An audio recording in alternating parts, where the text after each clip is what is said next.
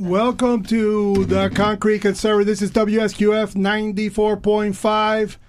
When uh when I thought about starting the show today, and you know it's Constitution Day, right? Yep. Ed tomorrow. Vidal? Yep. Tomorrow is the 232nd anniversary of the adoption of the Constitution by the Constitutional Convention in Philadelphia. Okay, that wasn't a, uh, a ticket for you to just rant. Okay. Okay, Good. I wanted I wanted to start the show with something that really pissed me off, which is the Dolphin game yesterday. Okay. What? The Dolphins, they are going to become the first team to lose all their games after being the first team to go undefeated. Okay, so I can't do my rant because I have a letter that I addressed to Steve Ross, but because you or Too you late. arranged the caller so immediately. No, I said 510. It's not even 5 yet. This is the Concrete Conservative WSQF Blink Radio. Who do I have the pleasure to speak with? This is Chris Ann Hall. KrisAnne, how are you? I am fantastic. How are you? Uh, I don't know if the Constitution is is it still valid? Uh, Ed says that. Absolutely. Oh, because Ed says that Joe Biden's trying to get rid of it. Well, Yeah, I'm sure it is. Kamala, Because you- Har- Kamala Harris cited the uh, "we can't wait" clause.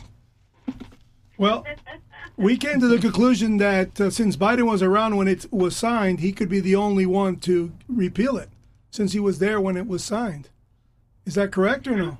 Oh, well, you know, um, the thing is, is it wasn't actually signed by people. It was ratified by states. That's right. Uh, so, he couldn't do it as a person. He would have to get his state to, uh, you know, to vote to repeal it.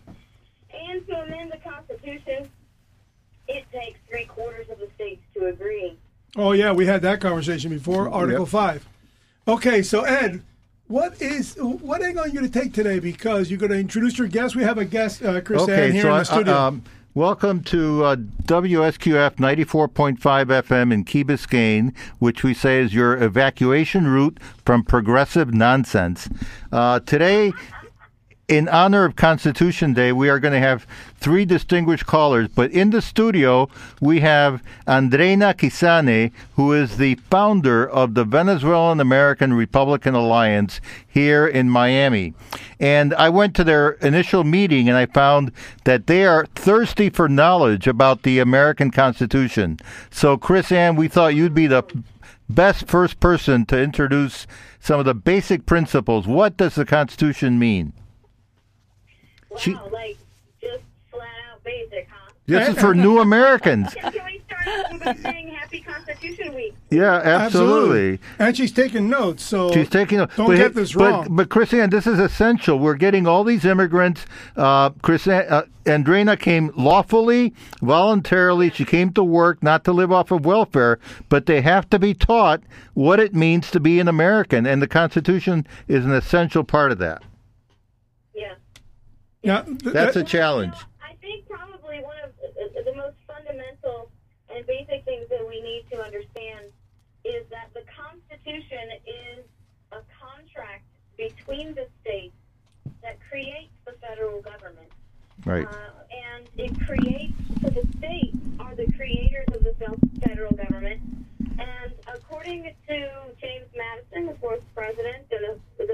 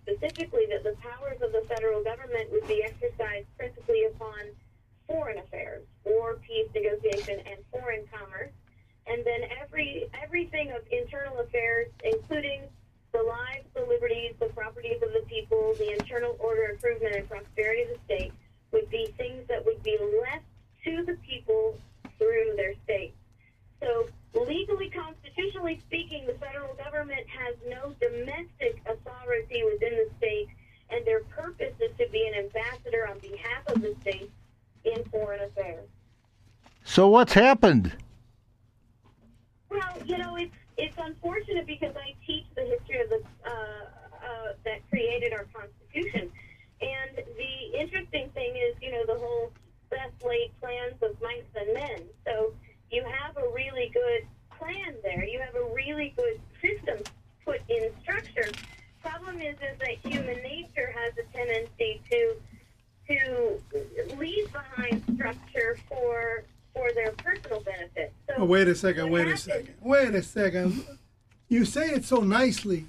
What you've erased the entire progressive movement that encouraged chaos, because in their obsession with equality, they guaranteed inequality, and that's Yeah, the well, chaos. I think I think that we can't really leave it defined to uh, to a specific tribalistic kind of label, uh, be- because human nature is human nature, and and human nature. One of the first principles of human nature is that people like free stuff, whether they're conservative, progressive, liberal, or whatever. They like free stuff, and Well, that that's explains why Mr. the of government power. That explains why Mr. Yang and um, what's her name again? Uh, our senator on the debate. they got- Kamala Harris, No, the one that the one that gave away free stuff. Lizzie, Lizzie the squaw. So when people get free stuff from the government, They were the number one I hits mean, on their websites after free the stuff debate. From the government too, you've got farm subsidies, you've got corporate subsidies, you've got all of these people that would be classifying themselves as conservatives. They get free stuff. People get tax credits. That's free stuff, and so people don't. It's a matter of human nature. When the government is playing Santa Claus, you don't ask where it comes from. Right. And you Yeah. don't ask what it's going to cost you further down the line. Yeah, you know, uh, KrisAnne, I think you're right. In in the 1830s, uh, Alexis de Tocqueville visited America, and he rushed back because he was an independent scholar, and he uh, wrote up all his notes. And his first volume of his book, Democracy in America, was very optimistic. You know, the Americans had so much, so many independent associations, voluntary spirit, self-reliance. And then, so he sold that book right away. But then, five years later, he he went back to his other notes, and he got kind of pessimistic because he said when the people realize that they can vote themselves a pension, that was his word, a pension, a living, then they're going to start misusing their democratic powers. And I think I'm afraid we're very close to that. Yeah, oh, well, you know, I, I think that perhaps we may already have, you know, stepped over that, that boundary some time ago. Um, because, you know, the, it's the covetousness that, that really can, can expand government power. But there's a, there's actually a, a, an accomplice to that, and that's the security uh, phantom. The idea that not only is it government's job to keep us safe, but it's even possible to have the government keep us safe. And so what we end up doing is selling what's impossible to achieve for the liberty that is supposed to be inherent and uh, and and out of reach for government. Okay, So so what we end up doing then is is you have people thinking, you know, hey, we can fix this with more law, right? So everybody who runs with with the, the answer to the social problem being more laws and the answer to the uh, society problem as government intervention, these are the safety and security people. And what that does, unfortunately, is it it threatens, if not destroys, the element of self-governance that America was was created with, that actually distinguishes us from every other government in the world. okay, so uh, uh, for our guest's sake, we're going to ask ask her to ask you a couple questions of what is most um, omni- um, omnipresent about this country that completely baffles you, or something that you want to know more about. Chris Hi, hi, knows- KrisAnne. How are you? My name is Andreina Kisain from VARA, Venezuelan American Republican Alliance. It's my pleasure speaking to you. And thank you, Manny and Ed, for having me here today. You got it. Of course. Um, KrisAnne, I, I, I'm really impressed. You know, I've been here uh, for about 15 years in the United States. I learned about the Constitution. I learned about political science as well as art history. And uh, I just really love how United States was able to to unite at some point when they were struggling, like we are today in Venezuela, and were able to put all these framers and made the Constitution what it is today. Of course, they went through a lot of trouble with the Confederate um, Congress that they had before. Yeah, the and- Articles of Confederation. yeah, and then uh, finally got the Constitution in '87, and that's what we're celebrating today. Uh, well, tomorrow actually. Yes. But anyways, my question to you is the following: I was studying this, and uh, I found it fascinating. What th- one thing that really pointed out to me, besides everything else that they did great, you know, which I think I'm really impressed, is that uh, in Article Four uh, for the Constitution, it talks about the power to dispose territory. Okay, obviously the president is not allowed to do that, but in the case of Carter, he gave away the Panama Canal. So, what is your take in that? Yeah. Did She uh, she uh, wants to know: Did we really uh, dispose of U.S. property when, in, just because we signed an agreement with France to finish the canal? This, Well, it was a treaty. it was a treaty. Therefore, uh, did we have rights to these lands? And if so, she's got a great point, which I would love you uh, would love for you to expound on. KrisAnne? Chris- The, the issue that we have here is the question about what is the purpose of gaining territories and how are those territories supposed to be disposed constitutionally. And Congress has the authority to do that, uh, not the President of the United States. And so when when a treaty is created, then the treaty has to be bound by the Constitution first, and it has to be something that is uh, the president can negotiate it, but but the Senate must ratify a treaty, and a treaty can only be ratified if it is in compliance with the Constitution. So the, uh, the uh, when Carter planned on giving back authority to the Panamanians, uh, I'm not aware. Was the was the Congress objecting in any way or form, or just a total blessing? Congress went along with it. It's not, it's not my understanding. No, the Congress, no, no. He did it by himself. by himself. okay. Now uh, the Republicans even chirp maybe in protest, or no, or did they roll over like they always do? I don't know. I wa- uh, I wasn't paying attention back then. I think I was, I was I like, was finishing Cup College and going to law school. and I was just starting to kiss and slow dance. My, my expertise is just simply applying the Constitution from the way the founders intended it. And if, uh, and, and my suspicions uh, are the same, that it was something that Carter did by, uh, you know, Executive by- order. by himself. So uh, if that's the way that happened, then it was unconstitutionally uh, executed. So we got really lucky It that uh, treaty that was signed on by the Senate. See, a lot of times what we don't realize is a lot of these things are actually signed on by the Senate, but they sort of take a low key perspective on the whole thing because they because we built a society that looks at our presidents as if they're actually emperors or kings, and so Americans uh, give presidents credit for economic increases. They give pre- presidents credit for for budgets and spending increases. They give presidents credit for for making foreign alliances and foreign deals, and all those things are things that the president cannot autonomously do according to the Constitution. All of those things are either done without the president or only in conjunction with the Senate. So in reality, uh, the president is not responsible for any spending. The, uh, the House of Representatives is. The president is not solely responsible for any treaty. The Senate is because the Senate has the authority to say no. We're not going to ratify a treaty, and they have an obligation to say no if the treaty is not in compliance with the Constitution. For example, uh, President Barack Obama kept uh, talking about how they wanted to sign on to the UN uh, Small Arms Treaty. Well, that even if the Senate did concur with that, because the federal government, constitutionally speaking, does not have the authority to regulate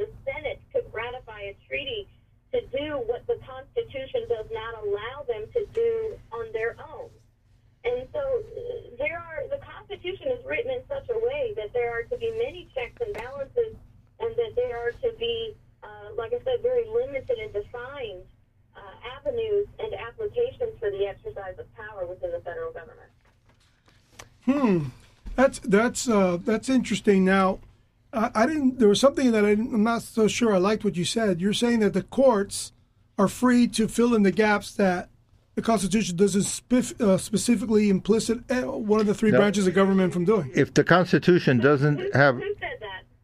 Okay, uh, that, then I did not clarify. that. I didn't even mention the court. no, no, No, not yeah. the. Uh, wait a second. When you when you say that the Constitution is uh, doesn't give either the president or the Congress the power to do something, and there is a that uh, just means it's back at the states or the individuals. Look at uh, well, then- Tenth Amendment. but why are we talking about the The treaties then? rests with the states. If it is not delegated to the federal government, it's a power that is Right. reserved to the states through their people. Right. Uh, the courts are just as limited in their power as the executive and the legislative Right. branches because the courts are a part of the federal government. If the power is not delegated through Article 3, the, fe- the courts don't have that authority. Okay, so but I'm I'm confused as to what role the treaty is playing to fill in a gap that is not explicit to the Congress or the president. So there There isn't. is no gap. There is no gap. There is no if gap. there is no power delegated to the federal government, then they cannot make treaties on those issues. right. Okay, so how They uh, how only make treaties on issues of delegated authority. Okay, so now we're back to Jimmy Carter. How did Jimmy Carter have the authority under a treaty Well, to, get, in, to in, just ni- make in null and 1989, we invaded and conquered Pan- Panama, so so we could have fixed it then, Yeah, really could have taken it back with after Bush. Right. right? Or All during right, we'll leave that for another day. Okay, uh, your second question. Okay. Um, thank you, KrisAnne. It's, it's very informative. Uh, another question I have. Uh, Jefferson, when he started uh, writing the Declaration of Independence, he spoke about uh, King George III, and he gave uh, seven pillars of tyranny that he gave. Uh, he, he spoke about that. And in one of them, it says, number three, he says, speaks about the things to promise. Promise to give people what they don't, the, the people that don't have anything, something. So that's number three. But let's start from number one if you would like to listen to all seven, just to remind you a little bit. Number one was powerful ruler, selfish, selfishness. Obviously, he's um, our presidents right now, or the Democrats are not rulers, so we don't have that issue. The elite, they reward supporters. I mean, that happens every day in politics in the United States and everywhere. So that's type of the tyranny that we don't want to see anymore. Number three, things to promise. Like I said, number three is the one that bothers me the most. The most is to promise to give to people that they don't have none, so they support them. So that's one of the things that bothers Okay, in me. other words, you mean promise those who don't have, right? give them free stuff, Absolutely. and then they vote for you. the Democrats Which are is doing that so, right now. Which is so typical of us Latin Americans. Exactly. Just offer people stuff and they'll vote for you. So why don't we go back to the you know the founding of this country and go back to the tyranny uh, lessons that we le- learned from the seven pillars? Because the Democrats don't want to admit that they're doing anything wrong. That's why I'm saying don't be nice to them because they're out to maliciously, whether they like to say it or not, they are maliciously undermining Yeah. this country. The- the to win. They Right. just want to win. Then they tell their story. Right. Because nobody wants to hear your story unless you win, right? The- so if you win, then everybody wants to hear your look story. Look at this. The progressive movement, which is includes now taking over the Democrats, is a contra revolution against the American Revolution. Yes. And they've done it before. They, they- the the lie, civil, right? the American Revolution was a civil war between the patriots, the loyalists, Tories, and a lot of people who didn't care. The Civil War was a, a, a fight between the Union and the Confederacy. Today we have a, a civil war peaceful so far between progressives who want a contra revolution against the American Revolution and Americans. Yes, it's uh, it's the saddest thing because for for well, us the hardest part is that uh, you know you still have a good majority of Americans uh, who, who simply do not understand what the Constitution means, Right. how how our federal government is supposed to work, and they don't understand the limits of government. and the question I'm making You know, is why? Because these people maliciously to fight and restore when a lot of people don't even know what restoration means. Okay, but see, when you say that, and I've heard you say this before in our show, we have to let the audience know that was by intention. Right. The idea was to Oh, get yeah, people. absolutely. Uh-huh. Our, we, our We need to start from there. education system was rewritten We keep on talking about what the progress, uh, why we don't know, but my God, it was them who wanted to dumb us down since 1912, and now No, we are officially goes back dumb. Further than that, it goes back to the mid 1800s. We revamped our education system in regard to the role, proper role and placement of the government in 1833, and we we re we rewrote the textbook to teach our Constitution in law schools and in uh, post-secondary schools in 1833. And so uh, that's where we started changing the way uh, the lawyers and the judges think about the Constitution and the professors think about the Constitution and the federal government.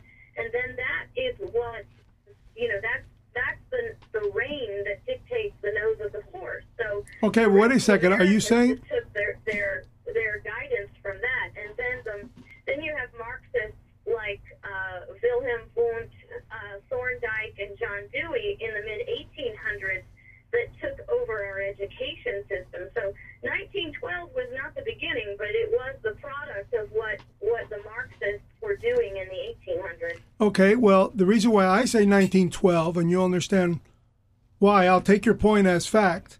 Okay, so in other words, a basis for the progressive movement was being established in the late 1800s. But the reason why I say 18, 1912 was when Woodrow Wilson prepared himself for what ultimately became the horrors of 1913, where he embraced everything. Let's not forget. Let's not forget that Teddy Roosevelt. Yeah. It was the head of bipartisan progressivism. I would have gone to that if I wasn't interrupted. so uh, uh, uh, the the harsh reality is by 1912, Roosevelt was already uh, giving that big famous square the square deal Square. speech where he pointed out basically the parameters for the progressive movement. Yeah, he was a In lo- progressive. right. So in losing that election, Woodrow said, "Wait a second, that was very popular." And I'm only here. No, no, be- he was already a progressive. Woodrow Wilson was before he became president.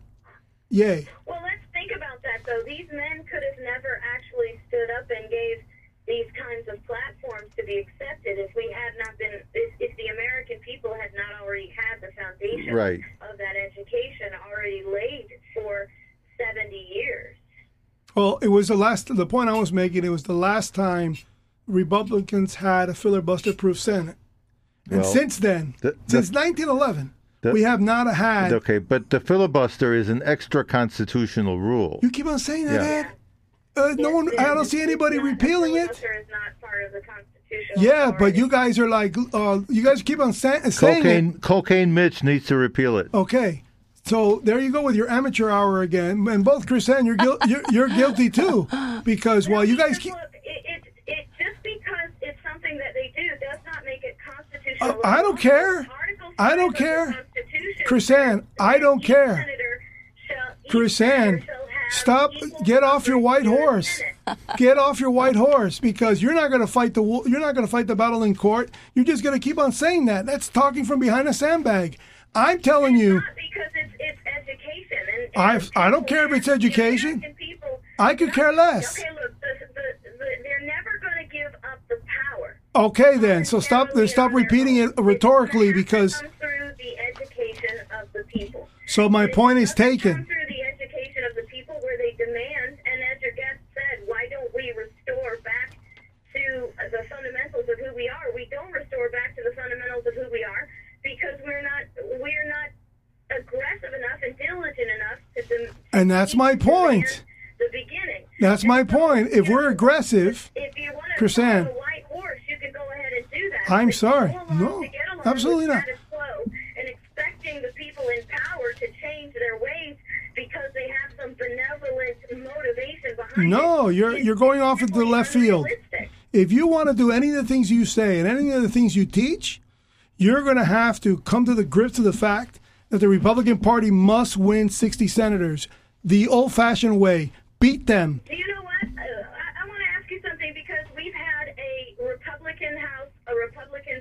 That's not true. President. That's not true. That is not true. That is very am- no, it's We not. have- Did we decrease spending when the Republicans Right. had? No, but we have Uh, not had a, a KrisAnne, filibuster-proof KrisAnne, Republican stop. Senate. KrisAnne, stop. You do the same thing the left has done. Uh, just because you have 51 49 doesn't mean you have a Republican Senate. You don't even have a Republican Senate when it's 52 48. You only have a Republican Senate when you Here's the control. problem, sir. You're doing the same thing that the Democrats No, do. I'm sorry. trying to steer- There's a I'm Don't steer me. Get me 60 tribalistic- senators.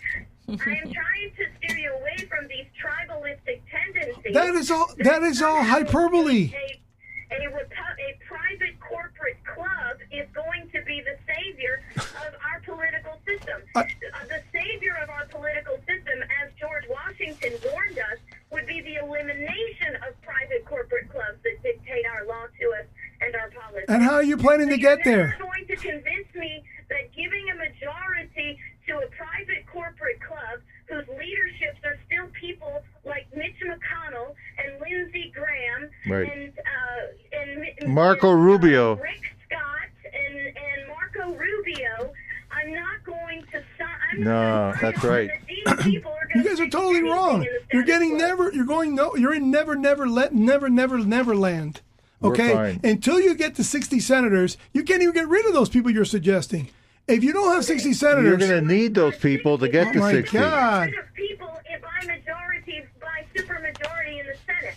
Marco Rubio will not be removed from office by supermajority in the Senate. He can only be removed by office. removed How do you plan- When the people wake up and realize That is never gonna happen, Rubio ever. Well, then forget it. sadist, He is a tyrant, and he is no longer Rhetorical. That's all rhetorical. It sounds great for radio. It sounds really great for radio, but it's not solution based. If you want to do it, no, it isn't. Because, yeah, so your solution is that we give a supermajority to a private No. corporate club and they'll clean things up. No. No. The real I'm not, I didn't. I've been interrupted so much, you haven't even heard that. real solution has to come from the people. All right, I'm let's sorry, hear, it'll let's never hear come Ma- from the- Mac uh, tell us. Okay. First of all, we already know your position on Article 5 and amending the Constitution through the states. You believe that that's impossible. I believe that. Okay, that is wrong. I have never said that. Okay. Now, And my if you really. doesn't say that either. So If you- if you're Yes. going to bring me on the show and you're going to be uh, argumentative with me, at least get my positions proper. Okay, I'm not. I'm not. I'm not really represent. I'm not really going to get your. You stand on your own position. I'm telling you what has to happen but Okay, within the confines of the Constitution. Tell the audience that you know what my position is, and then No, you, I'll let you explain. correctly. I'll let you explain it. I'm not going to work double on my own show. You represent your own position. You want to get rid of, you want to recall Marco Rubio and McConnell? Then you repeal through Article 5, Amendment 17, so Right. that their states have recall power. We all agree on that. Okay, then. So let's stop talking about malarkey. In the meantime, this country cannot be saved until Republicans have 60 senators for like 15 years. You don't repeal the 17th Amendment through a supermajority. I'm sorry. Senate, so There you go. I will never agree with you. Without recall power from the states, which what 17 gave the power to the people, Which does not. That's the biggest mistake. Supermajority in the Senate. The recall of the senators and the recall of the 17th Amendment happens through the people and the states. It has nothing to do with a supermajority. oh, yeah, through Article 5, you say through a supermajority. I haven't said that. I'm saying repeal no, no, 17. The only solution is through we must get a supermajority in the Senate. No. The only- the- the No, I did not say the has to come solution. Through the people, through their states. I'm saying, So, I, I, I'm you saying, me that was that was I'm that unrealistic. I'm saying, So you- you're double-minded. So it's I'm not double-minded. There's a two-track- there's two- or it's not. 'Cause that's there's two tracks. I've heard so many of your opinions, and you've only heard like one of mine. I've heard a lot of your opinions, and most of them are recorded. And I thank you for having so much recorded out there. But I've heard way too many people for way too many uh, reaching for the stars, thinking that one day we are going to have a, a country of citizens that are going to wake up Hell, me and Ed are involved in the Convention of States pretty actively, and that's hard enough as it is, okay?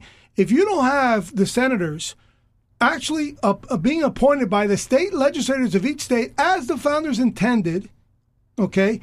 And you've said it, you said it to us, KrisAnne, that the Amendment 17 and 16 were were were uh, they're brought together, practically amended at the same time because of the apportionments of uh, the people and the taxes. Correct? In other words, 17 had to happen in order for 16 to be valid, so they did it together. And that's the biggest problem until you erase the horror of 1913, where you could talk all you want. You can educate all the young people you want. But by tomorrow, they are not going to know bumpkiss about our Constitution because the progressives have already owned the public school system. And unless, and I've got, it, you know me, I have another answer for the public school system, but people think that that can wait till next year. It can't. It's, all these things are immediate. But until the states, and you and I are both lovers of the states, until the states can recall their senator at any time, hey, I don't like how you're talking up there.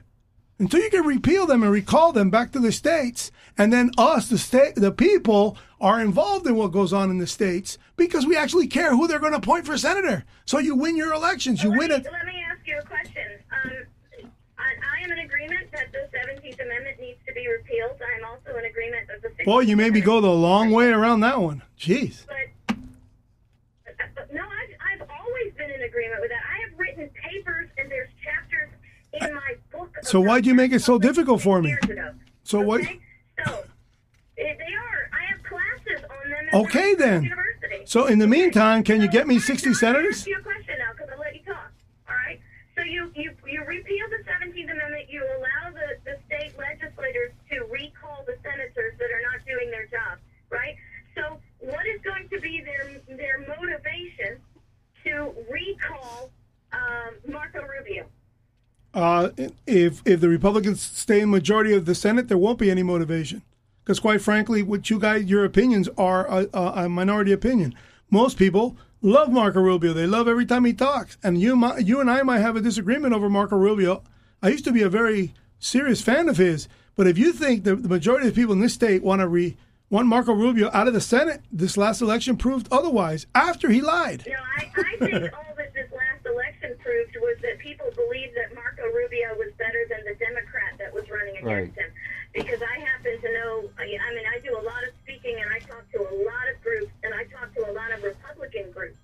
And the majority of the people in the Republican groups in this state do not like Marco Rubio. You wanna, uh, watch him get believe reelected. That they believed that he was better than a Democrat. So my point is, without the education of the people, the state legislators are never going to uh, recall anybody who's who is within their party. So the, the reason that we need to educate people on the principles of the Constitution is we establish these these mechanisms for operation, but the, the cogs in the wheel will not turn in the right direction unless the people make them turn. Because politicians are driven by party loyalty and party money, and they're going to maintain party. So right now you have private corporate clubs. There's no reason why the Republican Party could not refuse to fund uh, Mitch McConnell. They couldn't. and There's no reason why they couldn't refuse to, to fund uh, Marco Rubio. There's no reason why they couldn't refuse to fund Lindsey Graham. All three of these men uh, are in favor of and and overwhelmingly vote for legislation that is contrary to the written political platform of the Republican Party. And if the Republican Party will not poli- police its own, will not maintain. Yeah, but that also applies to the President of the United States. I mean, its just this thing. Following the printed platform that they take an oath to, then what exactly are they going to do with that power without the overwhelming force of the people? I'm sorry, uh, KrisAnne, I can't agree with you because the, you give way too much credit to the people. The people could give a rat's butt about what you're saying. There, half of them are just Absolutely there. I agree with you. so, the party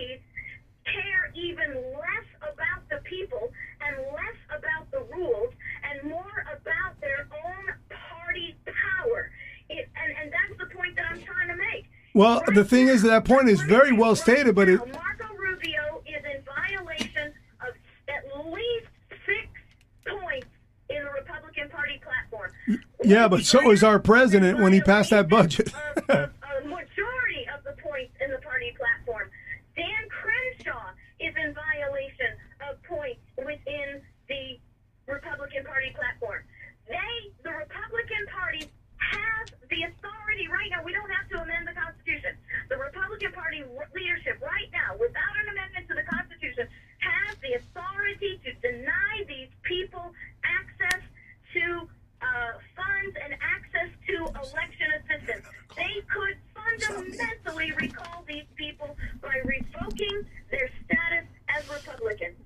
Well. Thank you. Thank you very much, KrisAnne. And they're not doing it. Oh, well, you I- me I have too much faith in the people. I tell you I have more faith in the people than I do in the pe- with the people in power. Well, I agree with you, uh, KrisAnne. I think that the we're free not because of our great Constitution or because of our political parties or or uh, politicians, but because of the spirit of the people, and that's what we have to promote: a freedom-loving, self-reliant, God-fearing, uh, law-abiding people. So, thank you very much. Said, "No people will tamely surrender their liberties nor be easily subdued when knowledge is diffused and virtue is preserved." Well, it's, Thank time, you. it's time to reinvent the public school system. He said, but on the contrary, when the people become universally ignorant and Yep. in their manners, they will sink underneath their own weight without the aid of foreign invaders. The Uh, problem we all agree with is the progressive education system, which means we all agree that solution comes through the education system. Absolutely, and we're going to have that in the next few programs. Thank you very much. We're going. Thank you for calling on Constitution Day, and uh, let's keep in touch. Constitution Day. Happy Constitution Day. Bye bye. Okay, so There you are. this is a pro. You know, as as brilliant as she is, and as active as she is, Mm-hmm. and because she's really knowledgeable, and she you should see the educational platform she has. Yep, and she has Okay. podcasts every week. Okay, Yeah, but that's good. what the, the biggest the biggest problem that a lot of these people have, and that when you say that she canvasses a lot of people, and the majority of people that that is not true. Those are interested people who are actually attending these meetings. Yeah, they're this much. activists, activists. There's this much of the population. Right. Okay, but people like me, I'm out there in the people, but I also know these people from uh, front and center. I mean, right face to face. Marco Rubio, front and face. Ted Cruz, front and face. You know. But I, I'm see, act- I think the basics, what she said, I think I agree with her, is the basics of education. I it's believe in the people as well. People wants to work. People I wants to be. guarantee you, if it were true, that what she says, she'd be arm in arm with me right now trying to reinvent the public school system. I'm the first person to ever do it in the state's history, and the first person in U.S. history. And I built a radio station, continue And- doing and it, we're working and on everybody's sitting there going like that, and no one's helping me. The only guy who has the answer for the entire public school system are all 50 states. It starts in this state because we're the only state that has this law that I was the first to use. Right. She would be locked arms with me. She isn't locked arms with me, and this is the conflict I have. Ed isn't locked arms with me. No, I'm Most I, people- I'm bringing in a lot of people I in the next understand. couple of I weeks. understand. I'm talking about amending a law that's called the Florida Parent Empowerment Law. It doesn't reform the school system. It takes it away from those people. well, My that parents. would be wonderful. boy. Okay, there's only one law that can. It's only one way. Just like there's only one way to correct what the people are supposed to do. Give them the power by electing state senators, state congressmen, and tell Marco Rubio to come back home because we're tired of listening to you. Well, that's but we re- won't that's repeal 17. the 17th and she's not in support of the movement to repeal 17 using Article 5, Plan B, which has never been used before. We Can call- you explain that one for me a little better? yeah, Article 5, there's two ways to amend the Constitution. Mm-hmm. One is the way the 28 amendments already have happened, which is uh, the Congress proposed the amendment. The amendment goes to ratification by uh, 38 states. Three, yeah, yeah. Okay. The B, which is not really B, it's actually just one long run on The other sentence. alternative, yeah. Yeah, the Yeah. alternative is the only thing that the framers met and talked about for uh, less than a day, and everybody unanimously said, "Oh, of course, of course," in case this new government became like the King George. Hey, man, remember we just fought a king. What happens if we become idiots just like this king? Give the states the right to amend it too, and everybody passed it unanimously. And it was at the la- I think it was the last day of the Articles of Confederation, which was the B, which allows this is beautiful, which is out in um, uh, three fourths of the states Right. to pass applications through their legislature, okay, who has to submit an application saying we want to amend the Constitution, doesn't say specifically what. Each state passes the application, they have to be very close together in English. You know, you can't be completely alien. They got to be somewhat alike. And that can be disputed in a court. Hopefully, that doesn't happen. And we've already gotten 14 states. Well, 15. 15 states. We need 34. When we get to 34, we call a friggin' convention without Congress. Right. That's it. Oh, that's a beautiful thing. Only That's what we're working on. And we In work so hard. And she fact, bats- and- I, and I- I should put in. I should put in a plug. The uh, American Priority Conference on October 10th through 12th at Trump Doral is going to have a lot of speakers. They have Donald Trump Jr., uh, Congressman Chaffetz, who's now at Fox News. And he's not a supporter of, of Article 5. Dine- well, well, I'm going to take him on. Dinesh D'Souza is going to be there. There's so many people are so fearful that if we hold the convention, It'll be a runaway convention. los Yeah. comunistas in that convention and alter the Well- other parts of the conven- of the Constitution that are not the amendments. Well, that's why Now I'm. you don't even know. Time out, Ed. Yeah. I've been at, I was at this two years before you showed up. Uh, and I was in the first simulations in our state. We were the third state. Uh, Sarah Palin was the first state. Look what a ma- magistrate she was while she was running for vice president with McCain. She got us the first the First Amendment passed. She had a smaller state, but she was governor. She uh, heightened it. She got the first, broke the ice for us, and then came Georgia, and then us. We were the third. Okay, so we held this this simulation where we pretended all to be Congress uh, commissioners, and we went there. We went to this place called Sanford, Florida, in a church, and I got to be, uh, ironically, I got to be a, a delegate from Massachusetts. And we sit at the tables and we use the rule, Robert's Rule of Order. Go to the well, propose your amendment. That's a strike. That, that's an amendment of an amendment. You can't make an amendment of an amendment. You can only hear the amendment. And we did this for three days. Okay. So what comes out of these conventions could be the repeal of 1617 and Yep. but you know there's no guarantee.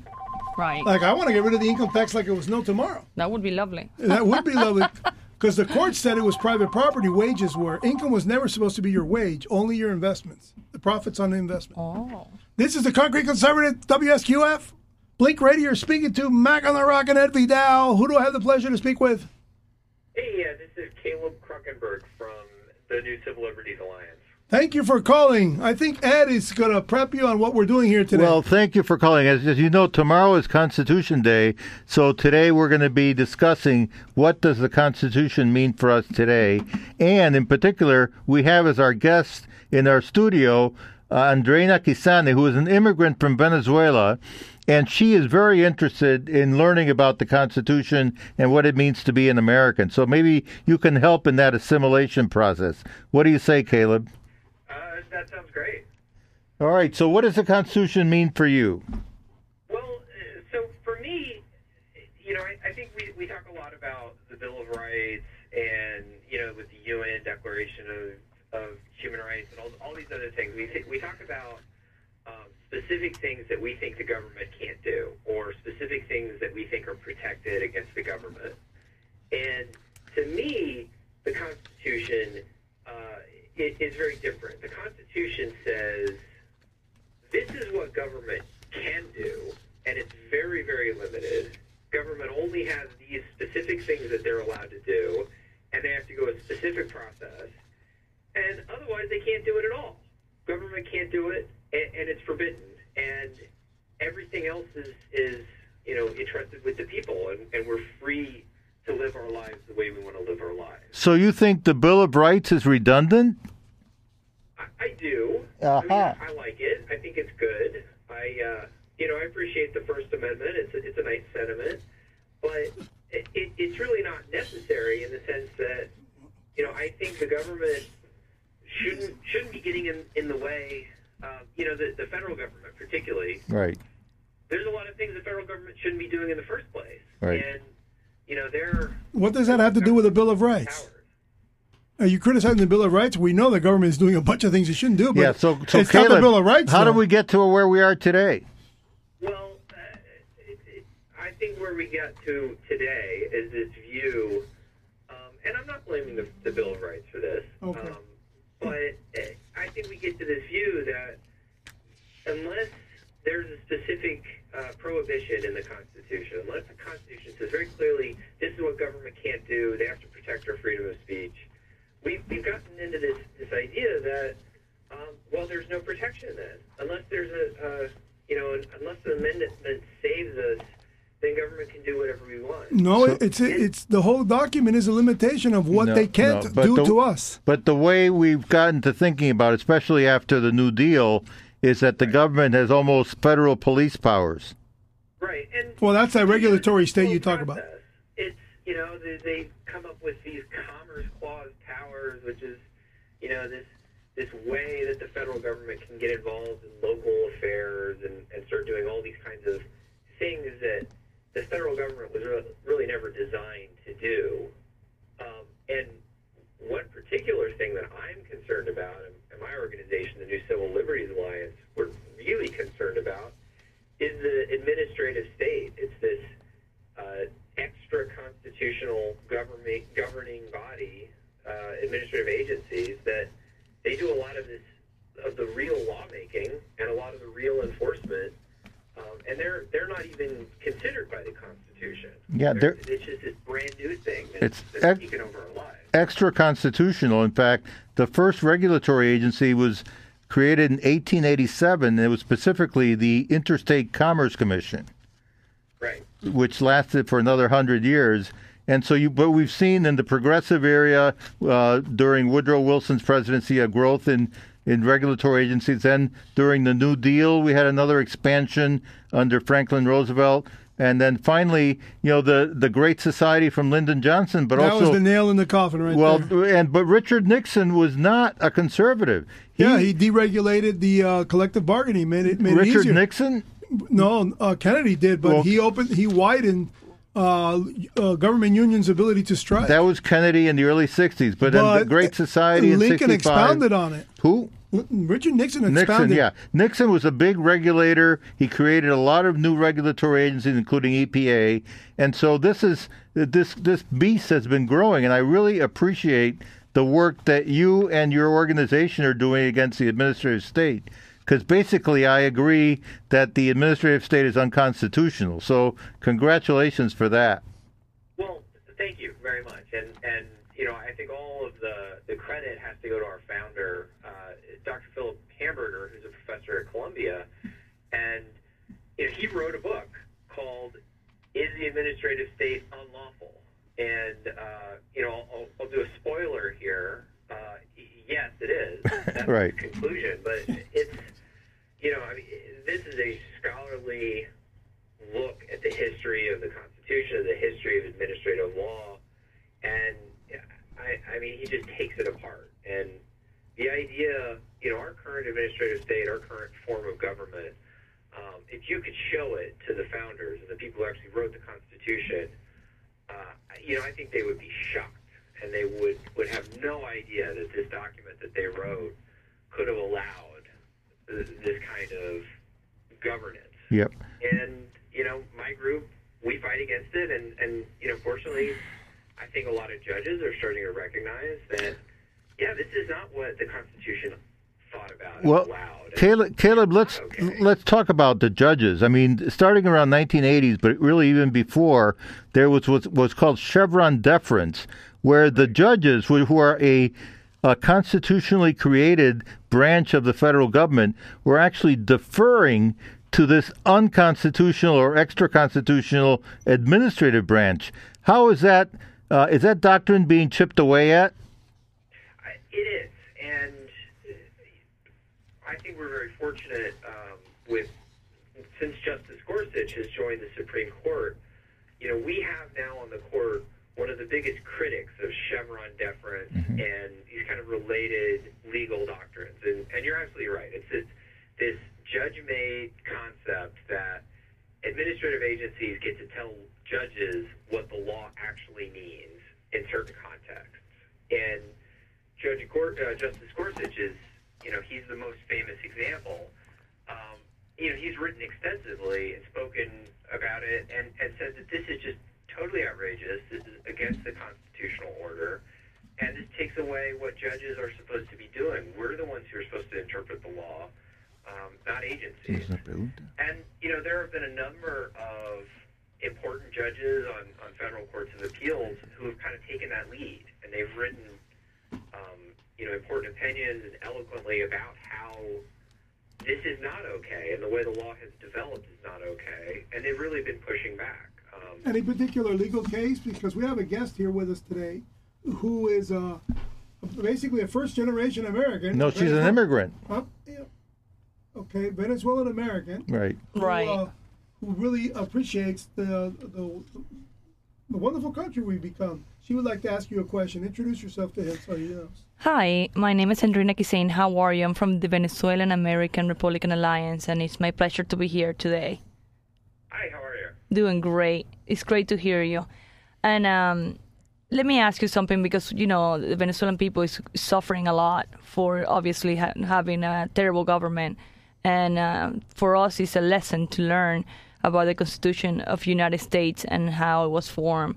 And tomorrow we're celebrating the Constitution Day, so it is my honor to be here to listen to you guys, the experts, about how uh, founding fathers got wow, together. Ed's an expert? No way, because I'm not. All right. Caleb's an expert. Caleb's an expert. Thank you for being with us today because, you know, we're two Bush League constitutionalists. All right, go ahead. Look at it. He's got his Great America hat. He thinks that he got that from law school. All right, go ahead. Wonderful. Um, so you spoke about the Bill of Rights that it it was not really any more necessary or Right. whatever Re- you redundant. said. Redundant. I beg your pardon. So I, I would like to learn a little bit about what you mean by that because that's all we ne- we're suffering from. We have no bills of rights at all. Right. Well, and I think it, it goes back to my, my earlier idea about how when you set out uh, specific protections, like in the, in the Bill of Rights, you know, the First Amendment, you have a freedom of speech. Um, anytime you, you set up a list of things that you think the government can't do, that suggests, or at least suggests to an unscrupulous government that, well, we can do anything as long as it's not on one of the lists. It's not, you know, we're we're not forbidden to do it, so we can do it. And I think that's exactly the the opposite meaning of, from what the Constitution was supposed to set up and, and the Constitution was supposed to have. Because the Constitution was envisioned as this document that says government can only do this. Government can only pass laws that are passed by uh, the Congress, that are signed by the president, um, and and that's it. And unless we give government the specific power to do that, the specific uh, power to regulate commerce or something like that, they can't do it at all. It's forbidden. Well, they do have we do have the Commerce Clause, so that opens a big can of words. But our, again, we go back to our previous caller. It, uh, we gave away in a felonious way, I must say, because I don't believe the people actually gave it away. I believe it was a scam. Um, I've read enough to know that when as soon as we um, they gave us the sense that we were voting directly for our senators, we eliminated and neutered all 50 states because it took away their recall power of the U.S. senator. Now they get bought. Once they get elected by the people, then they get bought by the special interest once they're in D.C. behind a black curtain, and they're they're the senator is free to write off, sign off on the expansion of the regulatory state, and that's what the Congress hands them. Congress hands them a, a huge bureaucracy. Isn't Reagan still the the record uh, holder for the least amount of regulations passed in his presidency? Fifty three thousand a year, and now it's up to eighty something thousand a year. Think about Well, about the. Trumpster has been pretty good about deregulation. So but he that's- didn't he didn't add new ones, but he just uh, repealed Obama's Right. that were over into the ninety thousand regulations a year. A year. We're talking a year times eight. Okay, it's really disgusting. What do you think about that, Caleb? Well, it's sort of on your on your point. One of the problems with you know the regulatory state and the rise of administrative agencies is it's a way that Congress has kind of given over its responsibility. It, it's responsibility and its accountability at the same time because you know the Congress was set up in the Constitution as this body that's accountable to the people. I mean, that's what it's supposed to be about. That's how we have a say in, in the government. And and so to avoid that accountability, Congress has said, you know what? We'll let the agencies make the really tough choices. Yeah, in other words, we pass. Yeah. But but Caleb, they're busy uh, raising money for the reelection. Well, and you know that that's a whole other issue, I guess. Well, I mean, you shouldn't what there? we really want is we want Congress people to to make the hard choices. That's Okay, but can we- do. can you suggest? Uh, could you suggest how we go about preventing uh, politicians from sponsoring bills, especially the sponsor of a bill? How we can prevent the sponsor of a bill to not also have the promulgation of the bill he is sponsoring embedded in the bill that's being voted upon. Why are so many bills passed and then promulgated by the respective government agency that it applies to? That's where we lose it. Right. Well, for example, Dodd Frank had 243 cases where the statute said that the Secretary of the Treasury shall, Shall. issue regulation. Yeah, that's totally It's that's nonsense. excessively over delegation. Uh, Caleb, I go back to uh, Schechter versus the National Reco- uh, Recovery Administration, where the the court struck down the NRA on the basis of over delegation. Hasn't been done since. and and you know that's a shame, and it's a shame because the court had a great opportunity this year. Um, there was a case called Gundy versus United States. It was in the Supreme Court, and and if you want to read a really interesting uh, opinion, read the dissenting opinion in that case because uh, Justice Who wrote it? Gorsuch, like I mentioned earlier, Gorsuch. Gorsuch. was pretty steamed about it. And this is a Gorsuch uh, signed uh, dissent? And, Oh. and Gundy is, is a case where we talked about delegation of power, delegation of power from Congress to an administrative agency, and um, as Ed mentioned, it, it hasn't. The courts haven't struck down an administrative regulation for delegation since the 1930s. 35, yeah. We we all sort of hoped that this would be the case. Well, maybe when we replace uh, Ruth Bader Ginsburg and uh, Breyer, we'll we'll get a couple of more conservatives. You, you're right, and but also, you know, Gundy wasn't a total loss, and Well, could- give us a back. Let the audience ha- know the backstory of Gundy. What uh, what actually played it? I mean, the radio audience probably wants to know who's Gundy and why and what. Right. So th- this was a case where uh, a guy named Herman Gundy was he was a sex offender, and he was convicted under this statute that made it a federal crime to not register as a sex offender. Um, but what happened was Congress didn't want to decide whether this statute would apply to people who had already been convicted of crimes before the statute was passed uh, whether the, the statute was retroactive or not. Congress just they thought that was a really tough decision. They didn't really want to make it, and so what they did is they told the attorney general, you know, what, you're allowed to make this decision. You can issue a regulation that says it's retroactive or not. And so the attorney general, who is the chief prosecutor in the United States, said it is retroactive. And so this guy Gundy, he was convicted a long time ago of a crime that made him register uh, as a sex offender under state law, but under the new federal law, he also had to register uh, federally. And if he didn't, from his old conviction, you know, under the attorney general's rule, he violated the statute. So, In other words, he was looking for to be grandfathered in, basically. Well, to be—I'm uh, I'm going to make up a word here. Grandfather reprieve. In other words, that he ha- didn't have to apply to the federal law since he was convicted under uh, under state laws. Correct. And, and that's that would have been the alternative. Is that well, you were convicted before this law is passed. You don't have to follow the law. But the AG said no. Everybody for all time doesn't matter when you were convicted.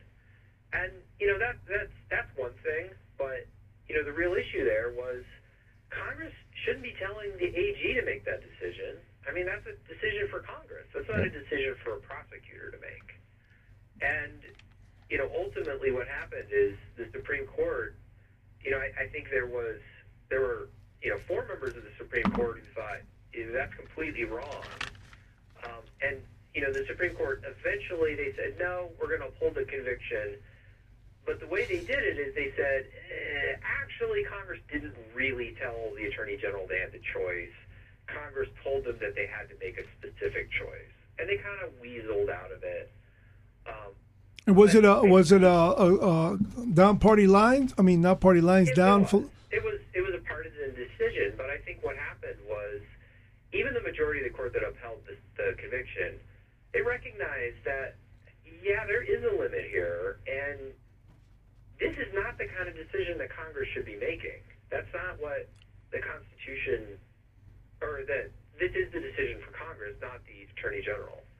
And I think, I think what they really signaled there, and you know, as Ed mentioned, you know, depending on how the court changes over the next few years, you know, there's a real opportunity there for the court to take up another case and and really decide this and say there's a line and and an agency can't do this. Yeah, it's it's pretty it's pretty amazing that we expect uh, Congress that's growing and growing as the population grows and grows to the point where where are we going to put all these people? How, how can you expand the actual capital physically? Because one day there'll be hundred more congressmen elected by either either a constitutional amendment is passed so that congressmen are voted by more people in districts, making larger districts, or adding seats to the Well, Congress. In England, they have 650 members of parliament and a population of 60 million. So it's a you know there's much more. We we would have to be up to a thousand congressmen. Okay, so the very fact that it gets to a point where the philosophy up until now is to just to create larger districts of people. Mm-hmm. Yep. You get elected by bigger groups of people, but even that can't go on forever because then you'll have congressmen completely ineffectual as you we have now, Right. where their Absolutely. constituencies are so enormous, the average congressman eh, doesn't know what the hell his people want.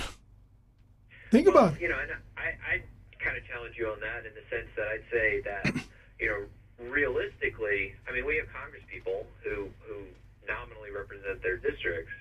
But I think realistically, the people who are actually setting policy are, are the agencies, the bureaucrats, and Right. I agree. there's tens of thousands of those, and and, And they're not elected, and they're only looking for their have no idea who paycheck. They, are. they didn't vote for them. And they outlast the congressman. Absolutely. And one of the things that we're seeing now, you know, in the current administration, there you're right, there's a deregulatory agenda and they're trying really hard to roll back some of these regulations. But the agencies aren't aren't necessarily cooperating because And they're undermining. people Right. well, yeah, and it's the same people in the agencies who've been there, you know, 10, 15, 20 years. They've been through administration after administration, and really all they know how how to do is make more rules and Yeah, how to survive and duck and keep their jobs. Well, one good thing that I've seen is that the Department of Agriculture has relocated some of its agencies to the Midwest, and that caused uh, the bureaucrats to resign, or they would they didn't want to move to uh, to Kansas City. So maybe that's what they should do. You know, all the all the agencies, uh, you know, with a couple with a few exceptions, like you know, they should be moved somewhere else. Like the Department of uh, Health should go to Atlanta. Department of Energy. Detroit, not Atlanta. Oh, Detroit. Okay, or Department of Energy should be sent to Houston. Cleveland. No, Houston for energy. So, I mean, that's one way. You really have to cut down. uh, uh, I think America will not be free until there's a real estate recession in Washington D.C. What do you think of that, Caleb? You know, I, well, there, there's something to be said for that, and uh, you know, obviously, w- where the agency is located is is not that doesn't necessarily have anything to do with their power, but I, I, it does kind of get to a, a big issue. It's that a lot of this is momentum, and a lot of this is just well, we've always done this this way, and Right. you know, these bureaucracies here in D.C. are everywhere and they support this huge economy and there's all these people who work for all of these different agencies and and you're right i mean if you can do something as simple as move them to kansas city where it makes more sense for the agency to be headquartered it does do something to disrupt this I have a much better idea, and Ed knows I do. He doesn't want to agree with it, but that's okay. I What's fully that? expect that of him. Here's a really draconian measure that's the only way to save the country, which is in the next budget impasse, Right. Okay, all non discretionary spending gets pink slips. Oh yeah, absolutely. And guess what? Unemploy everybody. well, whenever there's a government sh- a slowdown or a government shutdown, all non-essential personnel are told not to come to work. Okay, so, so then- fire them. Yeah, Fire so them. fire them. And I'm sad to say, you know, there's a lot of mortgage payments and a lot of unemployment. no, no, they'll be better in their new jobs. They'll find other jobs over Yes. time. And what happens And just is, think of all the great companies that'll be founded. yes, and the stock market would take off with all that weight. Because Caleb, you know, there's something I, I mentioned in the book I wrote where I say that the reason why the federal government will never uh, shrink, it's because if I were to ask you, what's the largest economy in the world, you would say, Caleb. Uh, the U- United States federal government. Is And if? I would say, uh, Yeah. no, not No, yet. that- You jumped the gun. Um, you, know, you, you you saw where I was coming from, United States. And then if you ask it again through PPP or any other formula you want, you would say China. But when if I ask you what's the third largest economy in the world, most people would say India, Japan, Germany. None of those. It's the U.S. government by itself. Yep. Therefore, it runs the other two because China lives off this government as much as anybody else does.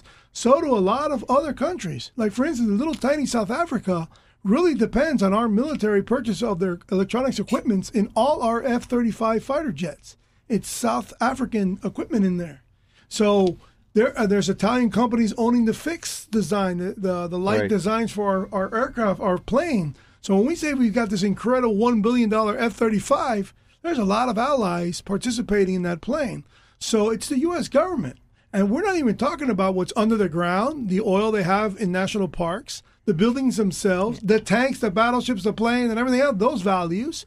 But there's a there's a there's a a, a, a reserve of diamonds bigger than the entire world economy under the ground that nobody wants to touch because it would undermine the diamond industry. But the, the amount of diamonds down there in present today's present values, it's uh, it's uh, over over 150 miles deep to go down.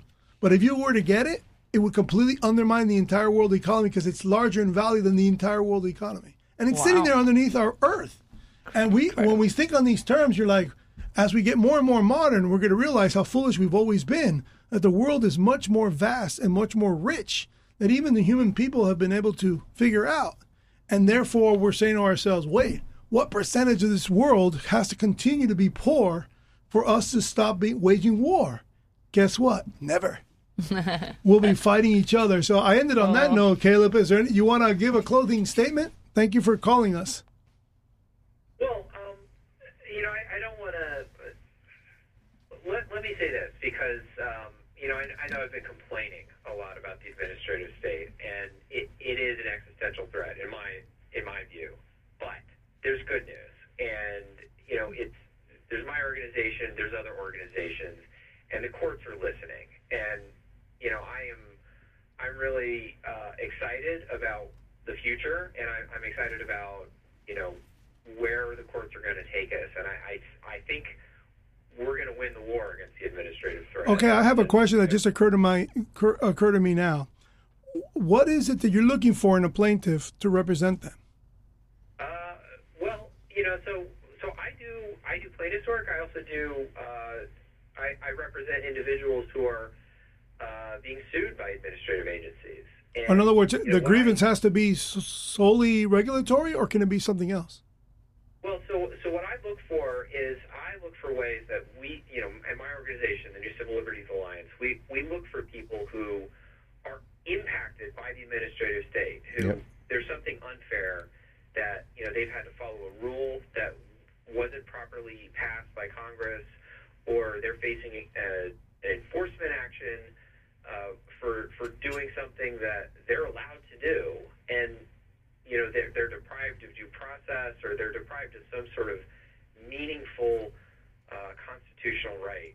And they're really the victims of the administrative state. And we So- go in and we represent them. Is it safe to say that? court to, to try to take tools away from the agencies Okay, is it safe to say that most people who qualify as an appellate person is someone who suffers monetary damage? Therefore, chances are are business owners, or can it be an individual just harmed? Like, I, I represent individuals I represent individuals who are, are you know their civil rights have been violated or their uh, you know No. it, it, He represents Raul Mas Canosa against the city of Coral Gables. oh, how about that? Right Cool.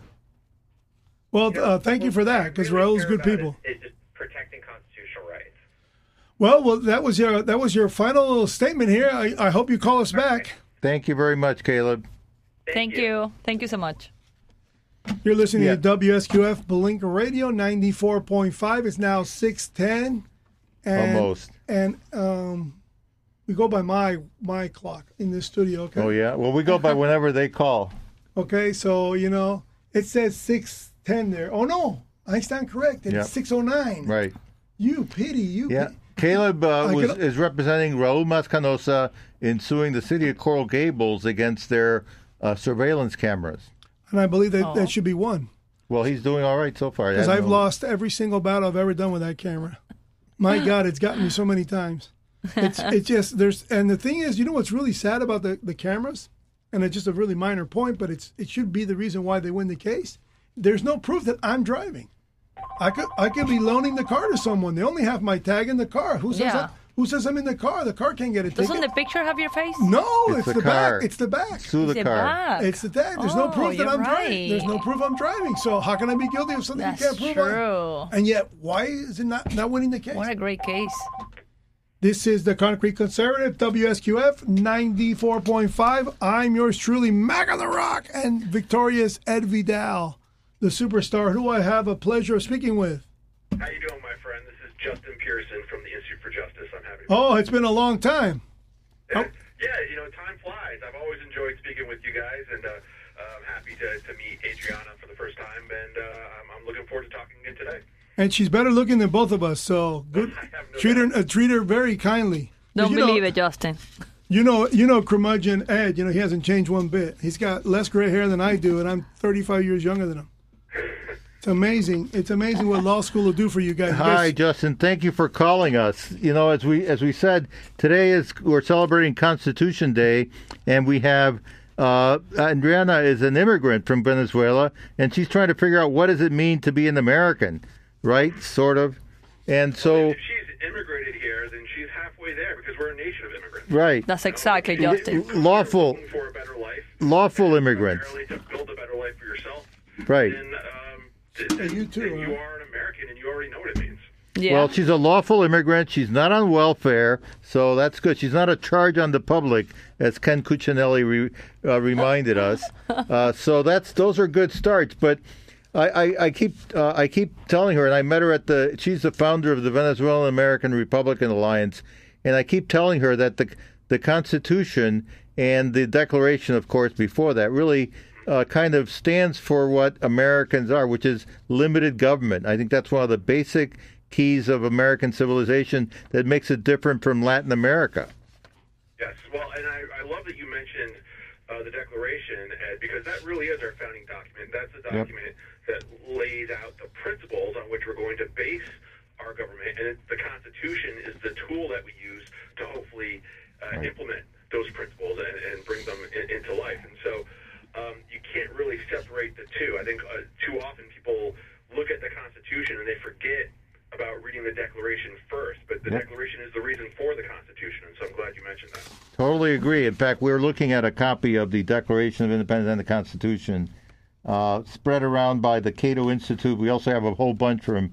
We have the Her- Heritage Foundation. So yeah, Yeah. uh, Andreina is such a good American now. She carries around with her a copy of the Declaration and the Constitution. Wait a minute. Wait a minute. I have I have a standing ovation for something like that. There you go. Yay! Now she wants to ask you a question.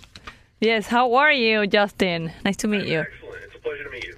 Great. So tell me, um, in your case, what is it about the Constitution of the United States that makes you very proud of to be an American?